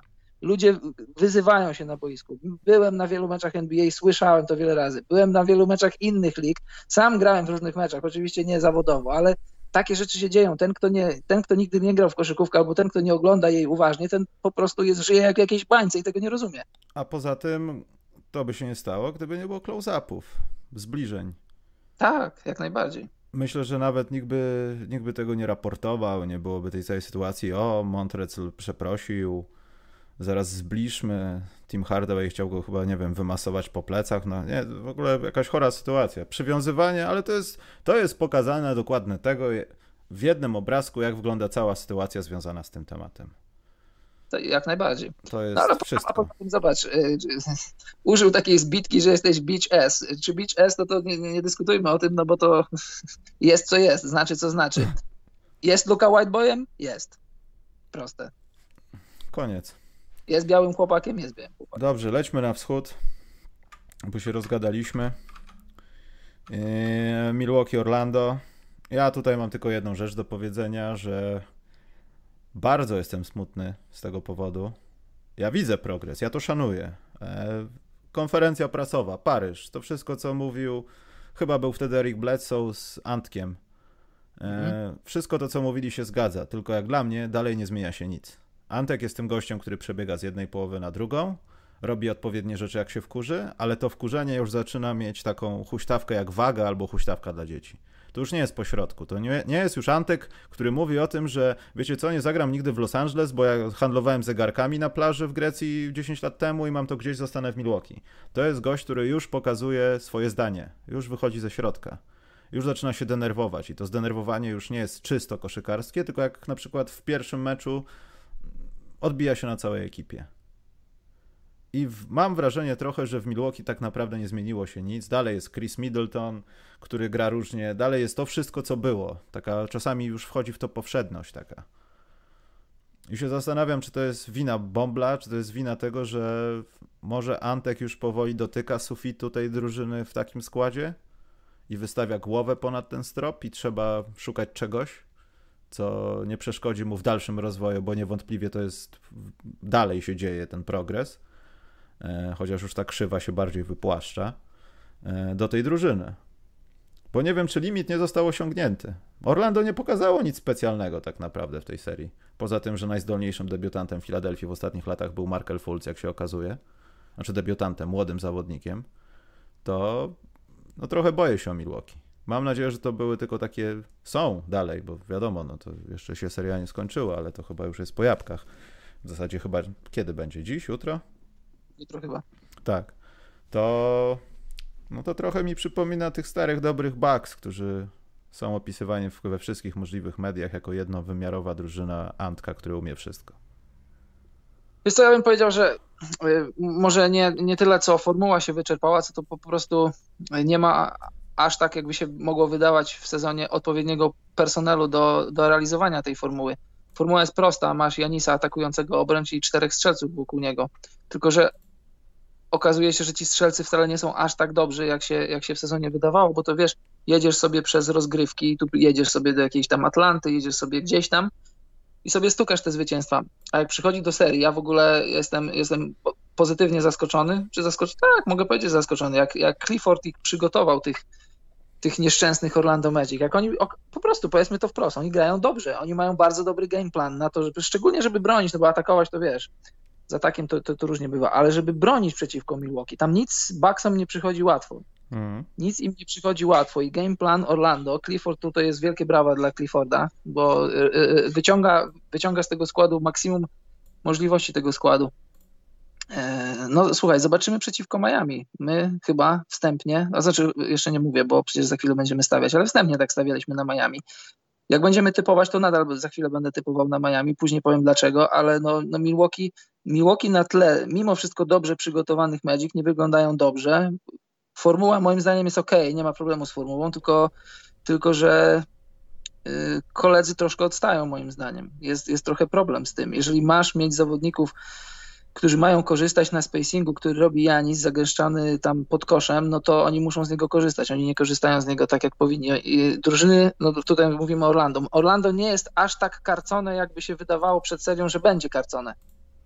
Mhm. A, a, a, przeciwko Miami to, to będzie jeszcze trudniej, no bo Miami a Orlando to, to jest różnica klas. To prawda. Poza tym jakoś tak Orlando dba o piłkę, ma w sumie pięciu zawodników, którzy mogą stanąć sobie w kółeczku na obwodzie i spokojnie punktować i dziwnym trafem wszyscy grają w pierwszej piątce. No może nie wszyscy, no ale większość. Także Orlando nie jest projektem, który wymaga, który wymaga już tak wy, e, wyburzenia i szukania nowych środków. Wiadomo, ktoś tam na terenie rośnie i DJ Agustinie ty daleko nie zajedziesz. Ale mając takiego fulca, Wucewicza, który coś tam za trzy nauczył się i naumiał rzucać. Może to nie jest bajka, ale te jego 40% to dla niego też jest chyba powód do takiej lekkiej dumy i zadowolenia. No, dla centra to bardzo dobrze. Pamiętając o tym, że też nie do końca gość y, umiał w te trójki. No. Także to też jest fajne. Y, no ale tutaj no nie spodziewajmy się chyba 4-2. To się zakończy bardzo szybko. Tak mi się wydaje. Dobrze, jedźmy dalej. 4-1 nawet. Yy, 4-1, no, no, no. Yy, Philadelphia Celtics zostawmy sobie na koniec, bo tu widziałem jakieś pytanka dotyczące tego, także to jakoś tam sobie zepniemy. Toronto, Brooklyn, nie wiem, czy jest co powiedzieć. Poza tym, że Toronto są Toronto i oni są for real. Tam już nie ma czy dyskusji, czy Van Vliet to on jednak jest zawodnikiem. Nie, on jest zawodnikiem i trzeba już zamknąć mordę. On już jest w NBA obiema stopami. Czy oboma? Obiema. Obiema. Czyli nie jestem debilem do końca. Yy, no, do końca. Do końca nie. To ten, to właśnie to jest chyba taki podpis, że już nie traktujmy Toronto jak niespodzianki, tylko traktujmy ich może w roli jakiegoś potentata, kandydata, kontendera, jak to się brzydko mówi. Tak mi się wydaje. I chyba nie ma nic więcej do, do powiedzenia o Toronto. Poza tym, że Brooklyn naprawdę ma nad czym się zastanawiać, jeśli chodzi o KD, Irving i reszta tej zdolnej komandy, bo oni naprawdę grali dobrze w kosza, no. Byli, mieli mniej talentu, no. Trzeba to powiedzieć. Ale Allen Levert, o to trzeba dbać, chuchać, przepłacać, nadpłacać, żeby, żeby to zostało, to, bo to się przyda im w przyszłym sezonie, jeśli będzie no tak, w tej serii czego zabrakło? Zabrakło tylko talentu. Tam szkielet drużyny, tam w ogóle to, jak, jak drużyna gra, to to jest dobrze. Ja się obawiałem, obawiałem się dla Brooklynu, nie dla samego siebie, że, że po odejściu Atkinsona tam będą się działy trochę gorsze rzeczy, jeśli chodzi o coaching, ale pod, pod Jackiem Vonem też to dobrze wygląda. Tam to szkielet, szkielet drużyny jest. Tam jest, tam jest Lever, tam jest Allen, tam jest Joe Harris. Joe Harris wolny agent niedługo. Wrzucasz w to nie wiem ile procent, 80, 90, trzymajmy kciuki, żeby jak najwięcej KD wrzucasz do tego Kairiego i to, to, to, to ma ręce i nogi, to ma rację bytu. No i teraz ulubiona moja seria. Czekaj, czy my na pewno wszystkich powiedzieliśmy, bo to będzie chyba ostatnia na wschodzie, tak? Mhm. A nie, o Miami Indianie nie rozmawialiśmy. To Miami A, tak. Indiana. Tak. Nieładnie zapominać o kimś, kto ładnie gra. Kto idzie po tytuł. Idzie po tytuł? No tak, powiedzieliśmy tydzień temu patrząc na tą grę, to zaczynam w to trochę wątpić, bo drużyna, która idzie po tytuł Indianie nie zostawia nic, absolutnie nic w ogóle do rozmowy jakiejkolwiek. Oni są 8-0 wtedy z Indianą. Ale jest 4-0, jest 4-0. No niby jest. 4-0? Ale czy to no. nie było takie takie, takie trochę 3-1, 4-1 mentalne? Takie troszeczkę? Czy nie? Mentalne 4-1, no może i tak, no ale wiesz, no to tak, no, możesz zadać pytanie, jakby to wyglądało z Sabonicem, jakby to wyglądało, jakby Oladipo grał lepiej, no ale to nie jest, to nie jest wina Miami, że rywal ma jakieś tam problemy kadrowe. Zagrali, słuchaj, Indiana, sam wiesz dobrze, nie trzeba, ci, nie trzeba ciebie przekonywać, że Indiana to, jest, to, to nie jest łatwy zespół, to jest dobrze trenowany zespół i to jest zadziorny zespół. Tam jest, w tym momencie nie ma jakichś wybitnych jednostek, no bo Oladipo dopiero wraca po kontuzji. Gra owszem i nawet miał całkiem, powiedzmy, miał przyzwoitą serię, w tym jeden czy nawet dwa dobre mecze, ale to, to, to jeszcze nie jest Oladipo z zeszłego sezonu, już powiedzmy sprzed kontuzji. E, Brogdon też swoje robił, ale to, to jak, jak, jak zmienia, jak tracisz talent w drużynie i zostaje ci coraz mniej tego talentu, to nawet temu talentowi jak Brogdon czy Oladipo, to, to jest coraz trudniej grać.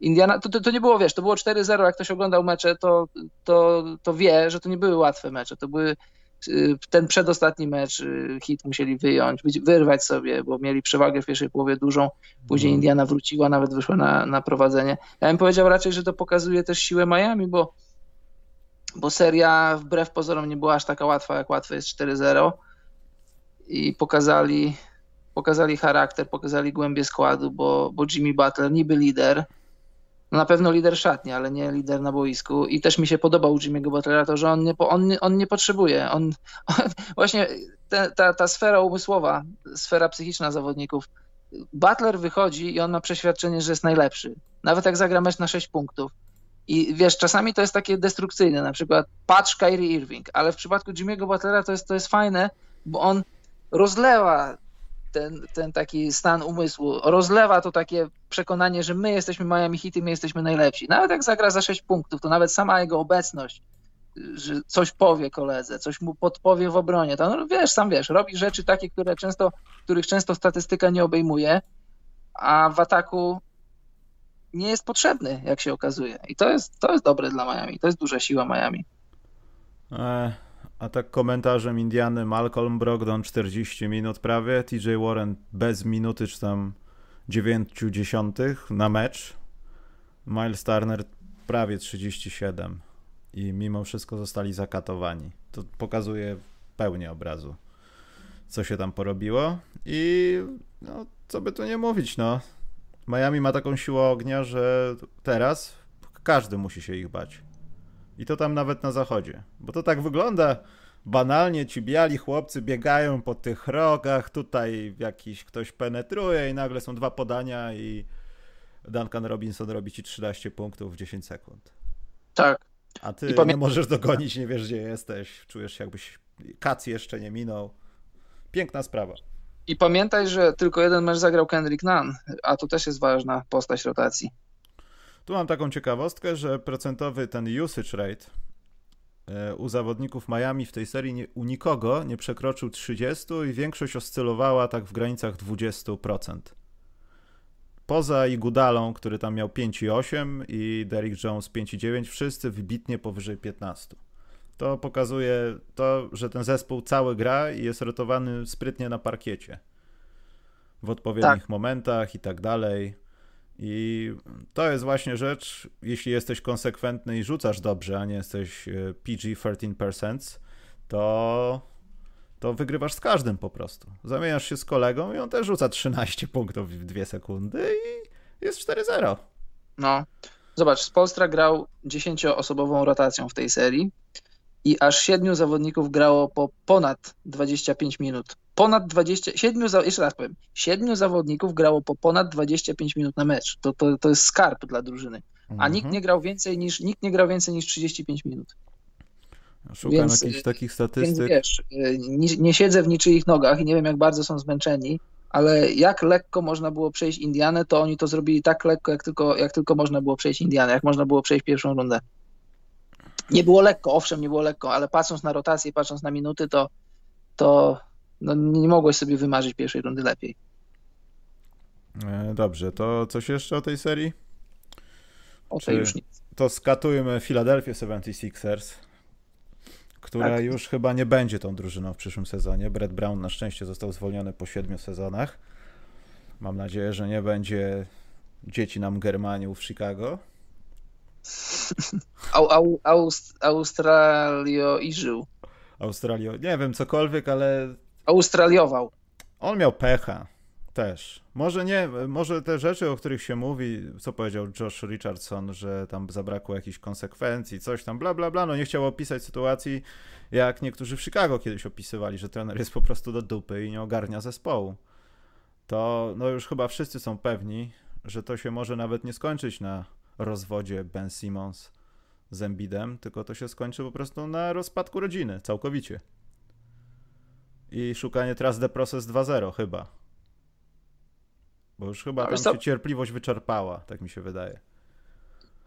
Pytanie pierwsze, kogo zatrudnią na nowego stanowisko nowego trenera, a drugie, wydaje mi się, że, że jednak spróbują zacząć sezon y, w, w, takim składzie, znaczy w takim składzie, no może nie w takim składzie, ale że i z Simonsem i z Embidem. No chyba, żeby na stole dostali jakąś super ofertę, ale wiesz jak to jest, to jest tak trochę jak na giełdzie, jak te teraz notowania i Simonsa, no Simons po kontuzji to wiadomo, ale i Simonsa i Embida trochę spadają, więc jak znaczy, y, Simonsa kupuj, jeszcze kupuj, są Karol na tak, tak. płaskim, tak. ale imbot, i, Embit, imbot. No trochę imbot, no grał Embit jak imbot, nie bójmy się użyć tego ostrego Embit słowa. jest jak ci, co w Hiszpanii skaczą z tych skał i tak dalej. On już leci w dół. On tylko czeka, jak bardzo upadnie. Czy wpadnie z takim małym rozpluskiem i potem przypłynie jakiś ponton pod hasłem Lakers, Raptors, cokolwiek z tych, co się jeszcze liczą, czy on będzie sam płynął do brzegu, bo dostał małą notę, bo upadł na plecy i wypadł z ćwierćfinałów skakania ze skały 20-metrowej. On jest w fazie lotu teraz. Czekaliśmy no na Embida z 8 sezonów, zanim przyszedł do NBA, potem jeszcze dwa, on jest w sumie już 20, a tak naprawdę Filadelfia nie dostała nic w zamian przez ten czas. Poza tym, że było fajnie, miło, Rihanna, tego typu sprawy. Piłka wpadła z odrobiną szczęścia w zeszłym sezonie Toronto i gdyby nie wpadła, to, to może by było inaczej. E, ale to, co się teraz porobiło, coś, co, co się stanęło się, to chyba koniec. Trzeba, nie wiem, odegrać muzykę taką smutną i pomachać ręką już. Ten taki kawałek, jak takich czterech czarnych niesie trumnę. Wiesz o co chodzi. Wiem tak. o co chodzi, ale ja mam taki inny utwór ulubiony i to trzeba kiedyś y, użyć. Ten taki fałszujący flet z Titanica, jak się rozmawia tak. w Filadelfii. A, to, to może lepsze będzie. Wiesz co? Fałszuje i... Ja nie mam, nie mam odpowiedzi na to, co Filadelfia powinna zrobić, żeby, żeby być dobra, bo Filadelfia popełniła jeden przeogromny błąd. Ja już to mówiłem wiele razy. Tobias Harris nie jest tak dobry jak pieniądze, które zarabia i będzie zarabiał jeszcze przez najbliższe lata. I to też ta dyskusja może pójść w, w ogóle umowę zbiorową między NBA a, a Związkiem Zawodników NBA. Znaczy, drużyny są teraz trochę ofiarami tego, na co się zgodziły, te, tego, na co podpisały, tego, co podpisały, bo w świetle przepisów możesz mieć w każdej drużynie, bez żadnych wielkich tam y, kreatywnych ekonomii, możesz mieć dwóch zawodników na maksymalnych kontraktach.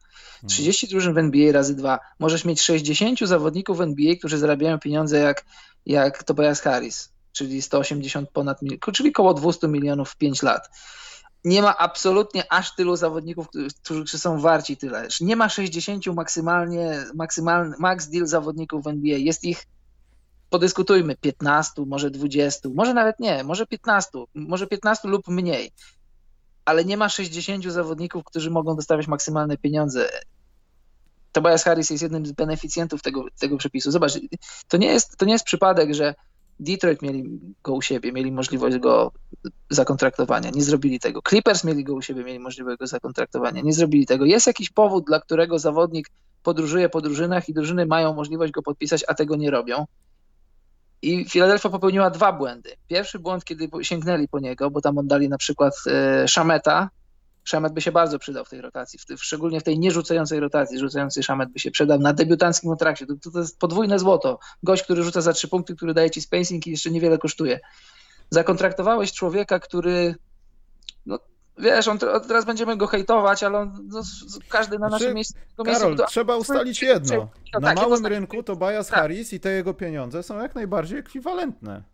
Nie, a ja właśnie myślę, że nie. No bo zobacz, on jest gościem na, na 20 punktów, 19 punktów, tylko tak, on jest gościem na 22 punkty w jakiejś powiedzmy tam Atlancie czy, czy, czy, czy gdziekolwiek, drużynie, która wygra 25 meczów w sezonie, drużyna, która musi zapełnić cap floor i musi za, wydać pieniądze. No to wydajesz te pieniądze na takiego sobie Taboyasa Harrisa i jesteś nigdzie, bo, ale, ale, jesteś zadowolony, bo te pieniądze musiałeś wydać. Ale w drużynie, która chce być ósma, siódma, szósta, piąta, już nie mówiąc o drużynach, które chcą zdobyć tytuł, to, to nie potrzebujesz kogoś takiego jak Tobias, Tobias Harris. Tobias Harris, gdyby nie, nie mówić o pieniądzach, tylko budować skład mistrzowski, to on byłby max czwartą opcją.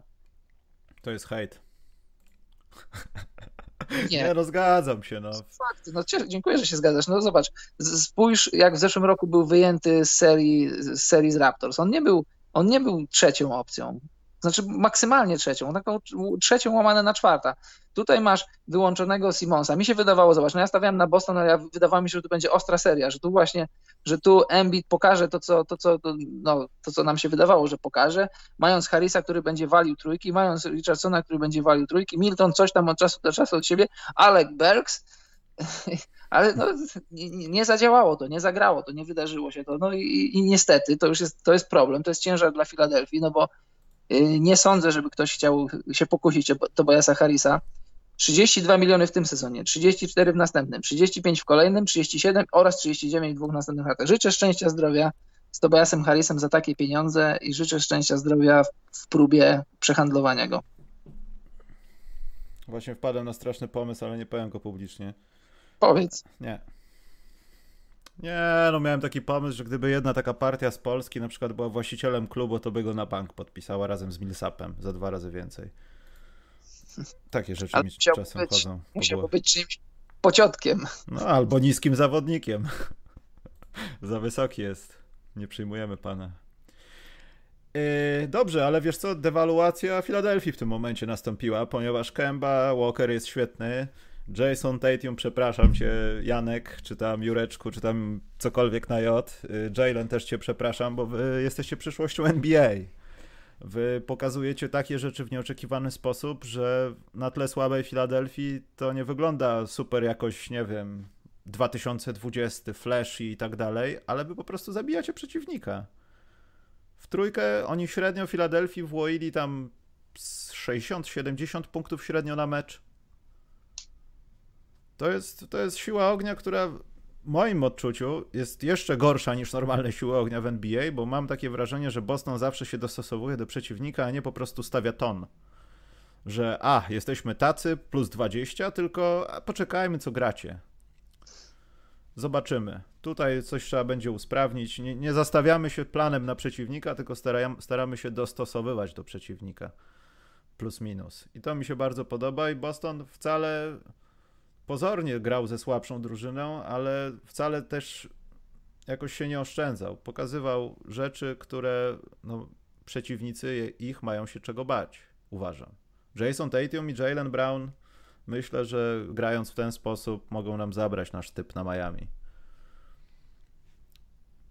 No słuchaj, jak najbardziej mogą. No też masz rację, że tutaj e, jadąc po Filadelfii, nie zapominajmy, że Filadelfia wyglądała tak źle, bo, bo na, na tyle im Boston pozwolił. Boston wyglądał bardzo dobrze.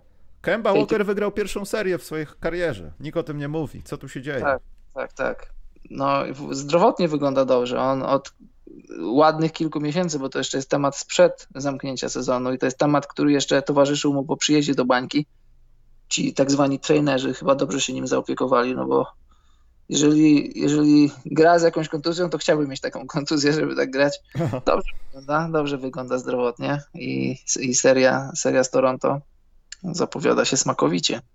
No poza tym, no Brad, Brad Stevens i można powiedzieć zabranie ofensywy Sixers, jego plan, to, to, to takie szachy trochę było widoczne z bardzo dobrymi figurami na szachownicy. Świetna sprawa. No tak, to jest bardzo dobre porównanie i ja też sobie o tym myślałem, że Brad Stevens, on ma, on ma cały garnitur y, tych różnych pionków, ma, masz, no, masz te zwykłe pionki, masz tam różne króle, gońce i, i tak dalej, a, a Brett Brown jakby w szachy nie grał, to on miał za dużo pionków, za dużo pionków jednego takiego, właśnie nie króla, tylko królową i trochę, i trochę zabrakło w tej, w tej nierównej walce. Dobrze, to w takim układzie możemy gładko przejść do typowanka. Ja tutaj wprowadziłem system punktowy. trzy punkty są za y, dobre przewidzenie serii dokładnie, że wy z wynikiem, a jeden po prostu, że ktoś i tak wygrał, ale nie trafiliśmy typu. E, na razie Milwaukee w naszym punktowaniu nie ująłem, ale to wiadomo, obaj spudłowaliśmy, bo każdy z nas 4-0. Mhm. E, ale póki co ja mam trzy za awans y, Miami, Toronto i Boston, bo nie trafiłem żadnej dokładnie serii. Ty masz dwa punkty za Miami i Boston, bo dałeś obie serie w siedmiu meczach, albo inaczej, ale Toronto dałeś 4-0, więc masz za to 3, więc ja mam 3 punkty, ty masz 5. Mhm. Dodając do tego hipotetycznie, że Milwaukee no wygra 4-1, obaj tu też daliśmy po 0, także wtedy będzie 6 do 4 dla ciebie w pierwszej rundzie. No zachodu jeszcze nie sumujemy, bo to przyjdzie czas na to. Natomiast mamy pary takie: Milwaukee, Miami i Boston, Toronto. Może zacznijmy od Boston, Toronto, bo akurat o tym mówiliśmy. E, w odróżnieniu od tego, co Brad Stevens zaprezentował z Filadelfią, w sensie, no Karol, nie trzeba było być geniuszem, mieć, nie wiem, kosmicznego basketball IQ, żeby zrobić to, będąc trenerem Bostonu, wystarczyło zrobić dwie rzeczy. Nie ma Embida, więc nie ma, jak to się ładnie mówi po angielsku, ball creation, po prostu nie ma kto rzucać piłeczką po obwodzie i twoją jedną z głównych zagrywek w ataku to jest doprowadzenie Embida do takiej pozycji, żeby był w mismatchupie albo po prostu był w izolacji tyłem do kosza i dać mu zagrać. I Filadelfia w to wierzyła, tak, że jesteśmy tak świetni w tym ruchu piłką, że oni się nie zorientowali, że gramy do Embida, a tak naprawdę to Boston im pozwalał i ściągał ich do tej strony, do tego zagrania w zasadzie, żeby nie było już żadnych innych rozwiązań, tylko zagrać do Embida do środka. Lepiej dać komuś rzucić 50 punktów w meczu, niż rozrzucać całą drużynę na 3 razy po 25. To raz, a dwa, że wiadomo było, że Embiid nie zagra na 50 punktów, bo u niego cały czas jest problem. No właśnie nie wiem, z czym jest problem, czy z, po prostu z wydolnością, czy z tym, że, że, no, że po prostu nie jest w stanie grać wielkich minut. albo, albo że jest sam w obronie i robi, musi tak, robić wszystko że, sam. Sam no. zbierać, sam rzucać, sam być na pozycji, sam rzucać za trzy punkty, samemu ustawiać kolegów, szukać zasłon, bla, bla, bla. Druga rzecz jest taka, że nawet można było spokojnie ryzykować podwojenia Embida, bo oddawana piłka na obwód to jest po pierwsze, Embiid nie jest aż takim super, no jest dobrym podającym, ale nie, ale nie jakimś wybitnym. No a dwa, jeśli ktoś ma cię niszczyć, to już daj, niech cię niszczy Shake Milton, niech cię niszczy ktokolwiek rzucający za trzy punkty, no bo Philadelphia tego nie ma na poziomie, żeby wygrywać w playoffach. Hmm. I to z Toronto będzie takim bojem dwóch luster. Najlepszy trener roku i ktoś, kto może dostawać co sezon tą nagrodę tak. albo jest w top 4. Hmm. Toronto nie da się załatwiać tak jak Filadelfia, bo mają ludzi od ataku i nie będą jednowymiarowi. Będą piękne szachy. I nie wiem. Jak na razie Jason Tatum i pan Brown chyba są nadwyżką dla Toronto we dwóch. Ale z drugiej strony co zrobi biedniutki Boston, jak nagle Gasolowi zachce się grać y, i przypomnieć, jak miał 18 lat? Słuchaj, pytanie pierwsze. Kto ma najlepszego zawodnika tej serii? Wydaje mi się, że to jest Tatum, czyli Boston ma najlepszego zawodnika serii, ale kto ma drugiego, trzeciego i czwartego i piątego i tak dalej? Wiesz, chodzi mi o to, że, że to, że Boston ma najlepszego zawodnika w serii wcale nie musi oznaczać, że, że serię wygrają, dlatego że Dlatego, że to, co jest dalej w obu drużynach, to moim zdaniem po Kembie, po Tatumie i po Brownie, jakby nie patrzeć, jest trochę większy spadek niż to, co jest w, to, co jest w Toronto po, po Siakamie, Van Vlicie, Laurym i kim tam, kogo byś nie powiedział, czy Powell, czy Gasol, czy ktokolwiek. Y, jak patrzę na skład Raptors, playoffowy skład Raptors, to tam nie ma minusowych ludzi kto by nie wchodził, jakby ta rotacja nie wyglądała, to tam nie ma ludzi, którzy są dla ciebie dziurą, czy w ataku, czy w obronie. Tam są ludzie wchodzą i produkują. Terence Davis, y, ktokolwiek, Oji Anunobi. Wchodzą ludzie z ławki, robią pracę i jak porównujesz globalnie całe składy, pierwsze piątki i ławki, no to to wydaje mi się, że to, że Tatum może być najlepszym zawodnikiem tej serii, to też może być zneutralizowane przez to, że, że Raptors mają szerszy skład. Tak myślę. Hmm. Ale to też tak wygląda, że no, obserwowaliśmy się Toronto i Bostonu przeciwko słabym przeciwnikom i nagle przychodzi ktoś, kto jest tak samo dobry jak my.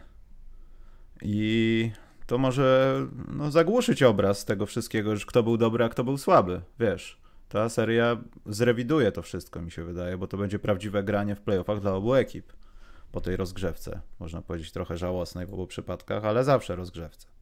No, spodziewam się przede wszystkim dobrej koszykówki, że tu będą dobre. Zobacz, spodziewałem się też dobrej, dobrej serii po Indianie, no ale Indian, Indianie zabrakło personelu. Tutaj wszyscy są póki co zdrowi. Tam e, Laury ma jakiś problem ze stopą, ale to chyba jeszcze nie jest czerwona flaga, że nie ma żadnych znaków zapytania co do tego, czy ma grać, czy nie grać. Wszyscy są zdrowi. Jest dwóch dobrych trenerów, dwóch wybitnych trenerów i spodziewam się, że to będzie dla nas, kibiców, coś, coś takiego, że będziemy się zachwycać dobrym basketem. Kto wygra, no to. 4-3 Toronto, Karol. E... To, że Toronto przejdzie tą serię, jestem pewien. Pewien jesteś. Powiedziałem to? Kurde. No, tak mi się wydaje, że Toronto wygra. Tu już nie chodzi o bronienie tytułu mistrzowskiego. Nie. To po prostu chodzi o to, że, że no mamy Boston, w Bostonie są wszyscy ci ludzie, ale mam wrażenie, że Toronto jak gdyby nie myśli w dobrym aspekcie, w sensie nie myśli, że nie zastanawia się nad przyszłością, nad tym, jaką jesteśmy drużyną, co robimy, tylko jesteśmy tu i teraz. Gramy dobrą koszykówkę, gramy szybko. Fred Van Vliet jest jednym z najlepszych rozgrywających y, w dwóch ostatnich sezonach w NBA, w, piąte, w piątce, może w dziesiątce. I po prostu sobie gramy. Jest Pascal Siakam, to nie jest już chłopiec do nagonki, tylko to jest gracz, który będzie jeszcze lepszym graczem niewątpliwie. A jak będziemy mieli za dużo jakiejś takiej głupiej, młodzieńczej fantazji w głowie, głowie, no to mamy trenera i mamy pana Marka Gasola, który powie kilka słów po hiszpańsku i nagle wszyscy stoją do pionu. I to jest fajna sprawa. To mi się podoba. Poza tym, co z Laurem.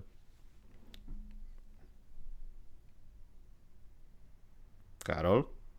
Tak, tak, zgadzam się ze wszystkim, co mówisz i tak myślę sobie teraz y, w Bostonie, no zadanie nie jest proste i zatrzymać Tatuma jest rzeczą niemożliwą, tak samo jak zatrzymać Browna, ale można ich neutralizować, spróbować neutralizować i, i Toronto ma ludzi do tego, ma Odziego, ma Normana Powella, ma Hollisa Jeffersona, ma, ma zawodników, których możesz wrzucić do tego, żeby uprzykrzać życie Tatumowi i Brownowi i jeszcze raz wracam do tego, co powiedziałem. I co dalej? Co masz dalej? Kto może przejąć? Może no, Kemba, moim zdaniem Kemba będzie tutaj ważny, bo Kemba jest, jest, jest młodszy od Laurego, jest moim zdaniem szybszy, ale Laury jest bardzo doświadczony. Y, pytanie właśnie, jak, jak Laury, jak, jak ta jego stopa, ale, te, ale ja, ja, też myślę, że też myślę, że Toronto, bo jak, zobacz, Pascal Siakam, on, on statystycznie ta seria z, z Brooklynem nie wyglądała źle, ale tak, tak test oka, mojego, przynajmniej mojego testu oka nie przechodzi Siakam. On, póki co jakoś tam 40% z gry, za 3 punkty to jest poniżej 30%. Decyzyjnie też tak trochę hmm, hmm.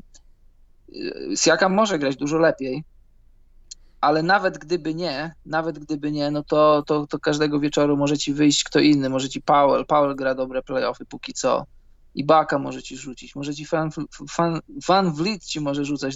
Ma, no, tak jak powiedziałem wcześniej, moim zdaniem Toronto ma, ma większą siłę ognia, głębszą rotację i nawet jak nie idzie pierwszemu czy drugiemu, to danego wieczoru może wyjść ten czwarty czy piąty, nawet taki Terence Davis może trafić ci parę trójek.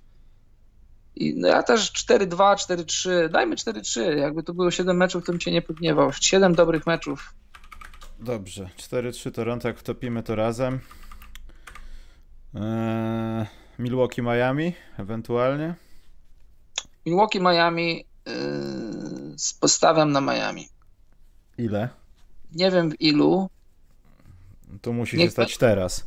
Niech będzie w 6-7, dajmy w 7, niech to będzie długa, mocna seria, bo yy, Magic, o ile Steve Clifford ich dobrze przygotował do tej serii, o tyle to nadal są Orlando Magic. To nadal nie jest dobra drużyna. To nadal drużyna nie jest, która która jeszcze powiedzmy miesiąc temu pomyślałeś o niej, że ona może walczyć z Milwaukee, a ona walczy. Tam będzie prawdopodobnie będzie 4-1, ale to, to 4-1 to nie jest to, co na boisku. To też to, to, to samo, co, co w Miami. To, to ma, no, e, center, który ma opuszczone ręce, takie tam.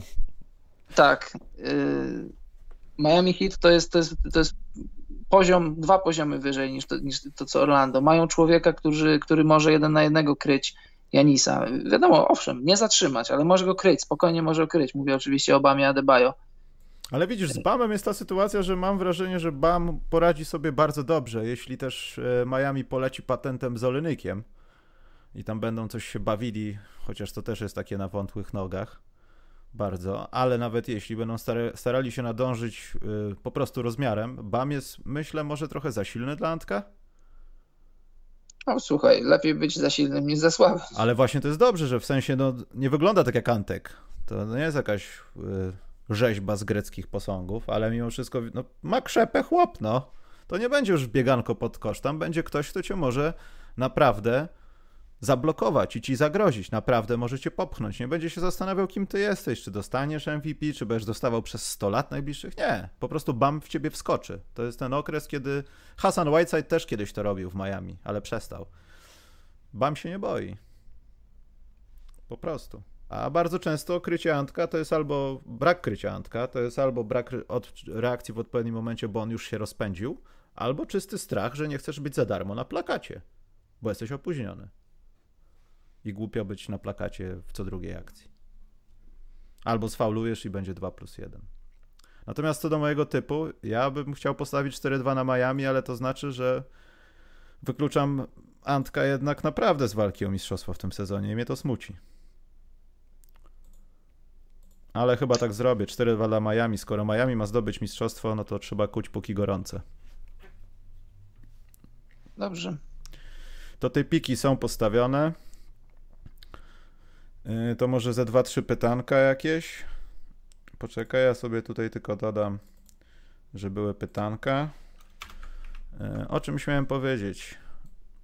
A, zapomniałem. Przypomnę sobie może. A, tak, odpowiadam od razu. No nie miałem kompletnie czasu, żeby wprowadzić nowe wlepy do sklepu. Mam nadzieję, że to się wydarzy w tym tygodniu, bo muszę jakieś dobre zdjęcia tego porobić, także to się trochę odwleka w czasie. No i czekam na zatwierdzenie nowych wzorów koszulkowych. Także to wiem, że muszę zrobić, ale czasu brak, ale postaram się to jakoś ogarnąć jak najszybciej. Eee, dobrze, pytanka.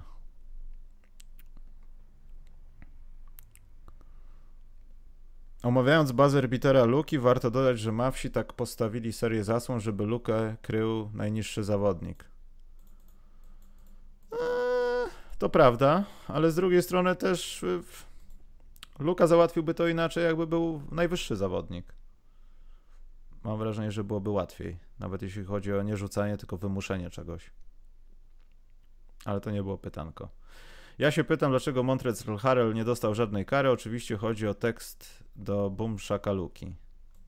To już powiedzieliśmy, bardzo dobrze, bo gdyby, gdyby NBA zrobiła y, aferę z, z rzeczy, która nie jest aferą, to, to, to, to po co takie coś? Jeżeli robisz aferę, znaczy, że uważasz, że stało się coś wielkiego, a nie stało się nic wielkiego i wszyscy o tym wiemy, Liga też zapewne o tym wie i, i wiesz, czy ktoś mu to powiedział, żeby to zrobił, czy zrobił to sam z siebie, no przyszedł, przeprosił, i, i nie ma tematu, nie ma dyskusji. Liczę na kom... no. Tak, nie róbmy, nie róbmy tematu z, z miejsca, gdzie tematu nie ma. Yy, jak to się mówiło w poprzednim ustroju, nie róbmy z tego zagadnienia. Nie róbmy.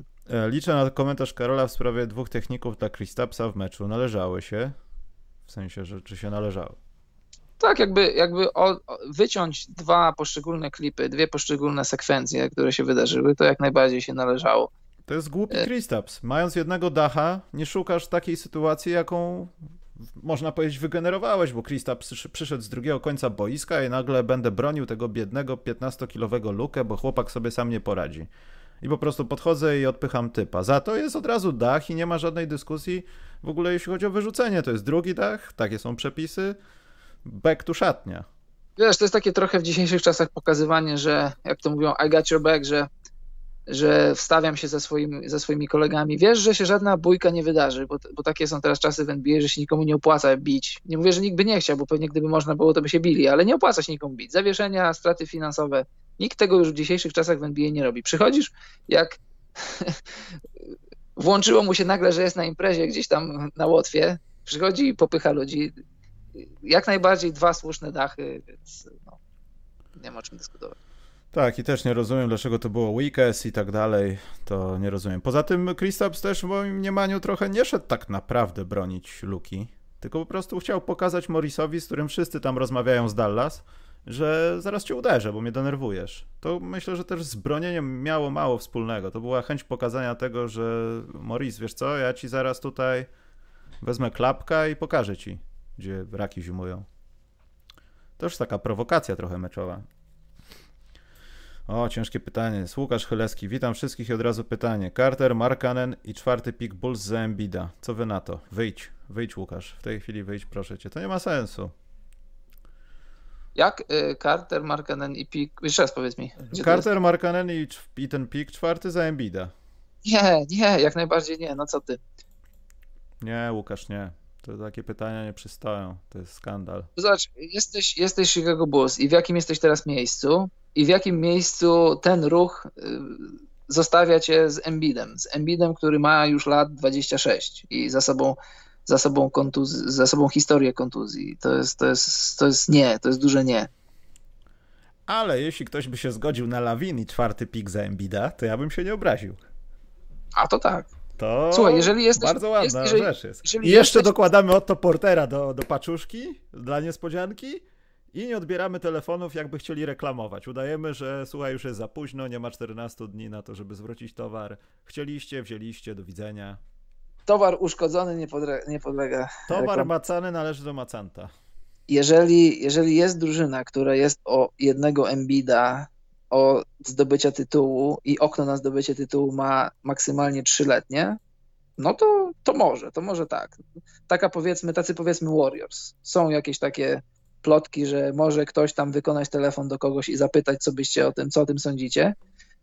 To nie mówię nie, nie mówię też tak, ale bym się zastanowił, czy przypadkiem dwa najbliższe lata Embida to nie będą jego najbliższe, to nie będą jego najlepsze lata, a potem już będzie delikatny spadek i czy przypadkiem nie, nie, nie zmaksymalizować tych lat i nie spróbować sięgnąć po tytuł, to może, to wtedy tak, ale do Chicago Bulls, do jakiejś Atlanty, do jakichś takich drużyn, które chcą się odbudować, to nie ma, nie ma najmniejszego sensu gościa ściągać, który ma lat 26, za sobą kontuzję, historię kontuzji plus kontrakt, y, no nie gigantyczny, ale też nie mały. Tak, jak to, znaczy to, to wiem, to też Bill Simmons jest taki mądry, to wymyśla takie rzeczy, ale no, musi bardzo nie lubić Chicago, jeśli proponuje takie rzeczy. A co? No nie, no bo to, to ten trade to jest wymysł yy, pana Billa Sim Simonsa. Aha, a to wiesz, znanego. Już, już rozmawialiśmy na temat Billa Simonsa, często jak w Polsce, czy ogólnie to w Polsce, no ogólnie poza, w, w swoim kręgu znajomych rozmawiasz o czymś i, i nagle ktoś ci wyjeżdża, z, ale Bill Simmons tak powiedział, no to co z tego? Ach, jak Bill ja, Simmons ja, powiedział to. Ja Billa Simonsa bardzo lubię i bardzo szanuję i, i, uważam, że jest świetnym analitykiem i świetnym mówcą, ale no, no nie bądźmy, nie, nie, nie zamykajmy się tak, że to co powiedział Bill Simmons to jest, to jest, to jest ostateczne, obowiązujące i tak będzie. My się nie znamy, bo nie jesteśmy w USA. Bill Simmons jest w USA i on jest bliżej szatni, on wie lepiej. Kiedyś tak ktoś powiedział. Y, dobrze, TWTX zadał dwa pytania. Ja wybiorę jakieś jedno. Nie chcę rozmawiać o Sixers, bo mi niedobrze, przepraszam. Ale tam pytanie jest o Horforda. Nie są w stanie wymienić się za nic wartościowego ponad wartość Bida i Simonsa, myślę, bo każdy klub będzie wiedział o co chodzi. Ale pytanie jest takie, jesteś GM-em Mavs, o kogo walczysz na rynku, ale aby mówiono o twoim zespole, że tylko Warriors mogą cię zatrzymać. Melo by wystarczył? Znaczy do, do reklamowania Carmelo, tego... Carmelo Antony czy jakiś inny Melo? Bo Carmelo nie, Antony Carmelo Antony by wystarczył, bo Mavs by wydrukowali ulotki i on by roznosił te ulotki, że są lepsi od Warriors, ale to tylko w takim położeniu by się przydał. Melo z 2008 roku by, by wystarczył, ale. Albo Jordan Melo... z 98, Karol. No, Melo już nie żyje, no. W takim nie, nie. aspekcie popraw drużynę, która jest młoda, fajna, europejska i chce zdobyć tytuł i ma być lepsza od Warriors. No on nie żyje. Nie, nie no te, te, te playoffy pokazują. Melo może ci, może, ci by, może ci dać, może ci przejąć jedną kwartę. Nawet nie musisz od niego oczekiwać, żeby ci przejął kwartę. On ci może dać 14-15 punktów, on ci może zapełnić spacing. Jedną dobrą no to... trójkę na zwycięstwo. Mo, o, jak najbardziej. ale to już, to już nie jest Melo taki, który przejmuje mecze, to już nie jest Melo, o którym, o którym myślisz, że to jest trzecia gwiazda, czy to jest kolejna gwiazda drużyny. To jest, to jest po prostu, to już jest teraz solidny weteran, doświadczony weteran i, no, i, i nic powyżej. I to nie jest żaden przytyk stronę Melo, no to po prostu na, na takim etapie swojego, swojej kariery, na takim etapie zużycia swojego ciała, no to już tylko tym jest w stanie być. Ja mam wrażenie, że tutaj chyba nie trzeba jak na razie nikogo poza rozpoznaniem terenu i dokładania jakichś malutkich takich rzeczy. No. Oni już mają mieszkanie wykończone, potrzebują teraz tylko dokupić meble, kwiatki, jakiś dekor, niż zastanawiać się, czy puścić rurę od kuchni w ten sposób, bo ta rura już tam jest. I myślę, że następnym krokiem to byłby ktoś zdolny, wysoki na pozycji paracentra, bo w NBA nie ma teraz takiej pozycji. Embiid przynajmniej mi tak opowiadał przez telefon, że już tak się nie gra i on ubolewa nad tym. Ale ktoś pokroju nie chce szukać w młodych zawodnikach. Jakiś Jackson Junior, czy jakiś, nie wiem, nawet Wendell Carter. Ktoś taki nie rzucający może za trzy punkty, ale sprawniejszy od Bobana i lepszy od Klebera.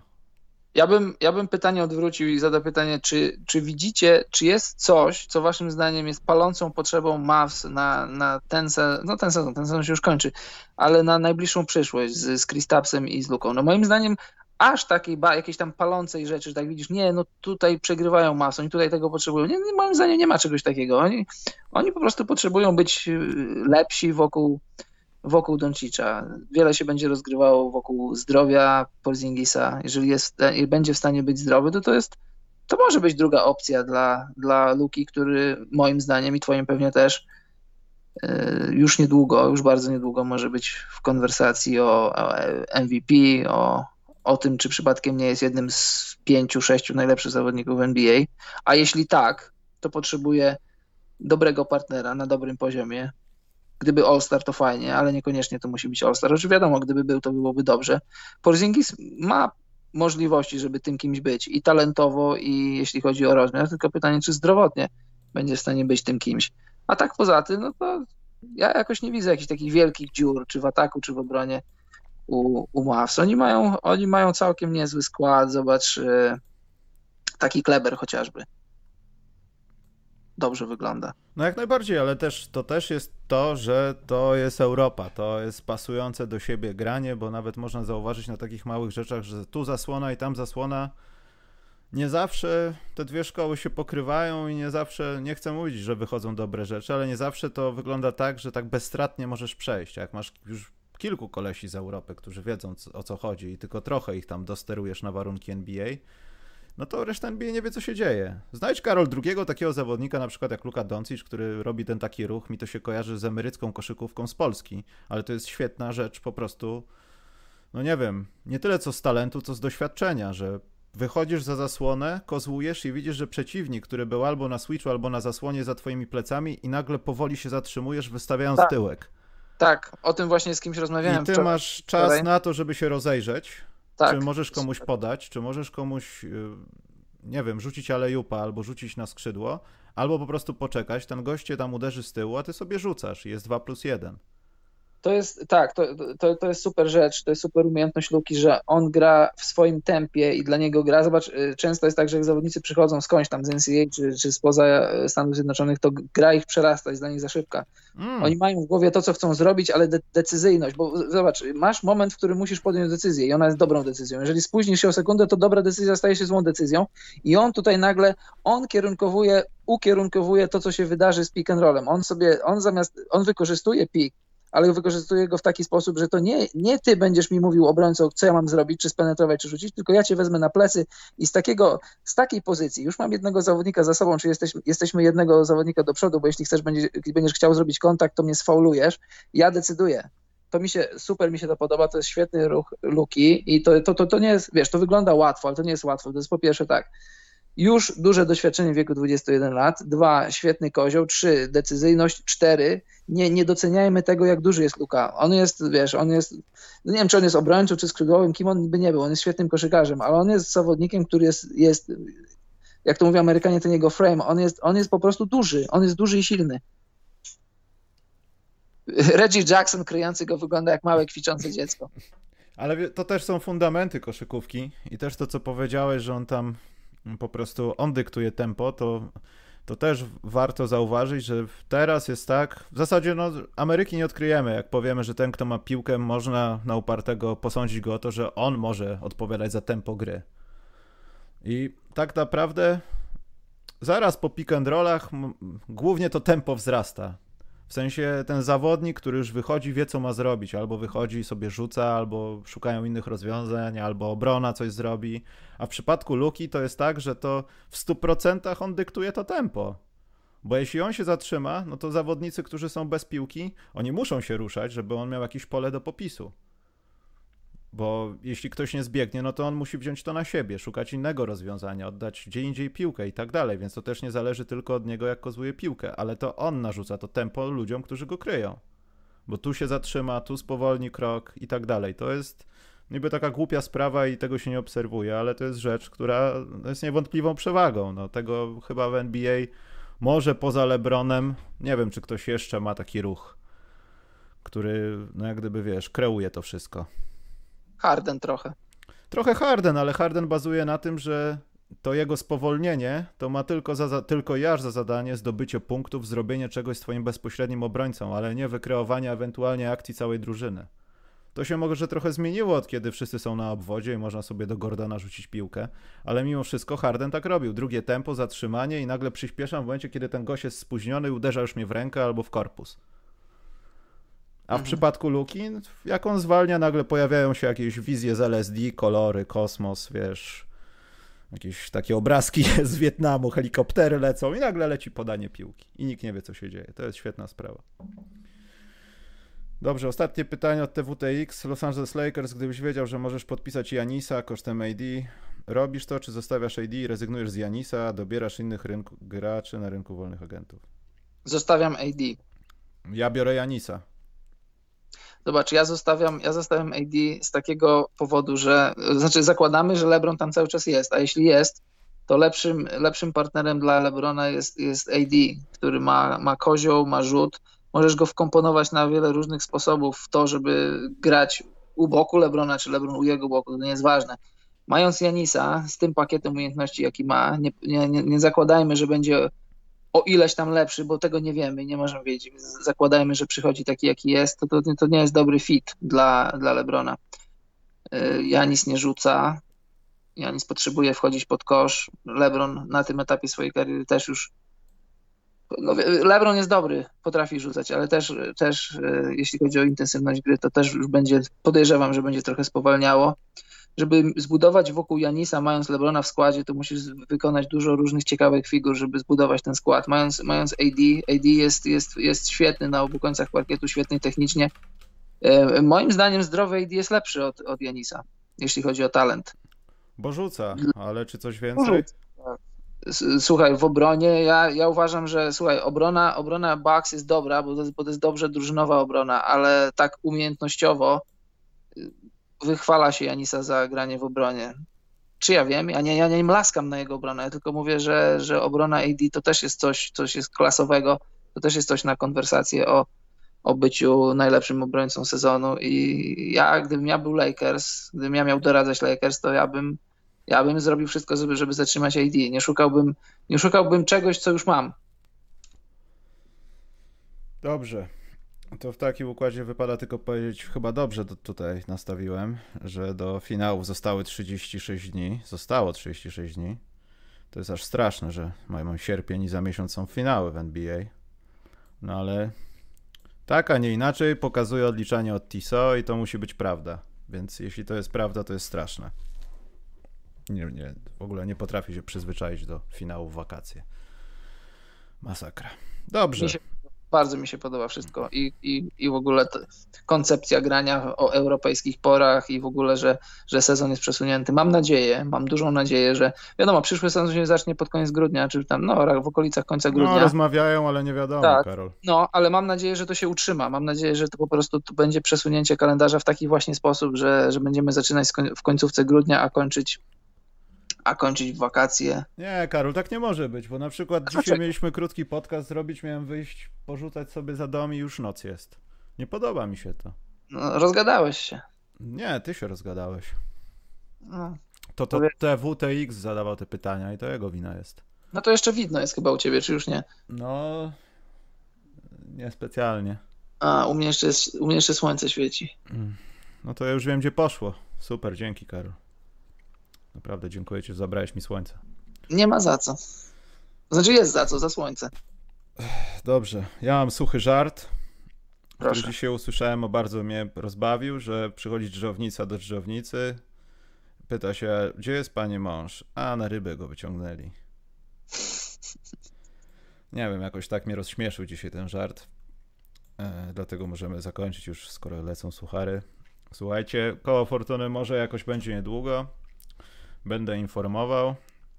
Natomiast koniecznie sprawdźcie podcast z panem Żurkiem z Neonówki, bo powiedział, że ten, że tak mało osób to usłyszy, że może ze mną nagrać, a jest tip taki, że on nigdy, pan Roman Żurek nigdy nie dawał wywiadów. Znaczy dawał wywiady, ale od pięciu lat Roman się zamknął i bał się trochę, a ja nagrałem z nim i powiedział, że już się nie boi, także to jest dosyć chyba ciekawe. Oni, oni lubiają koszykówkę też, Karol.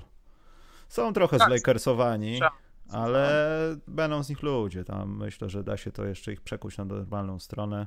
Może To po było, ty... No, y, sorry, że ci przerwam, to było w latach, jak, y, jak jeszcze LeBron grał w Miami i oni w jednym z jakichś tam sketchy użyli y, motywu NBA. Taka rozmowa w ogóle całkiem niezwiązana, a tu nagle właśnie pan, z którym robiłeś wywiad, przebrany z jakiegoś lumpa no, na, no. na, przy- na przystanku autobusowym coś tam mówi, no ale to Chalmers, on coś tam, no, ja mówię, o co? co? Wiesz, takie, Nie tak takie, paciaciak, no wiesz, ekspert tak. koszykarski. nie, Nie, fajnie. no, oni w ogóle y, właśnie też podczas tego wywiadu wyszło, że tam e, Roman był na meczu przedsezonowym, jak LeBron chyba się pojawił w Lakers dopiero.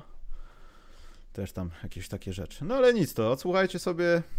y, My pewnie w następnym, może z kołem, fortu- z kołem fortuny, może nie, rozplanujemy to. Y, No i z informacji to chyba tyle.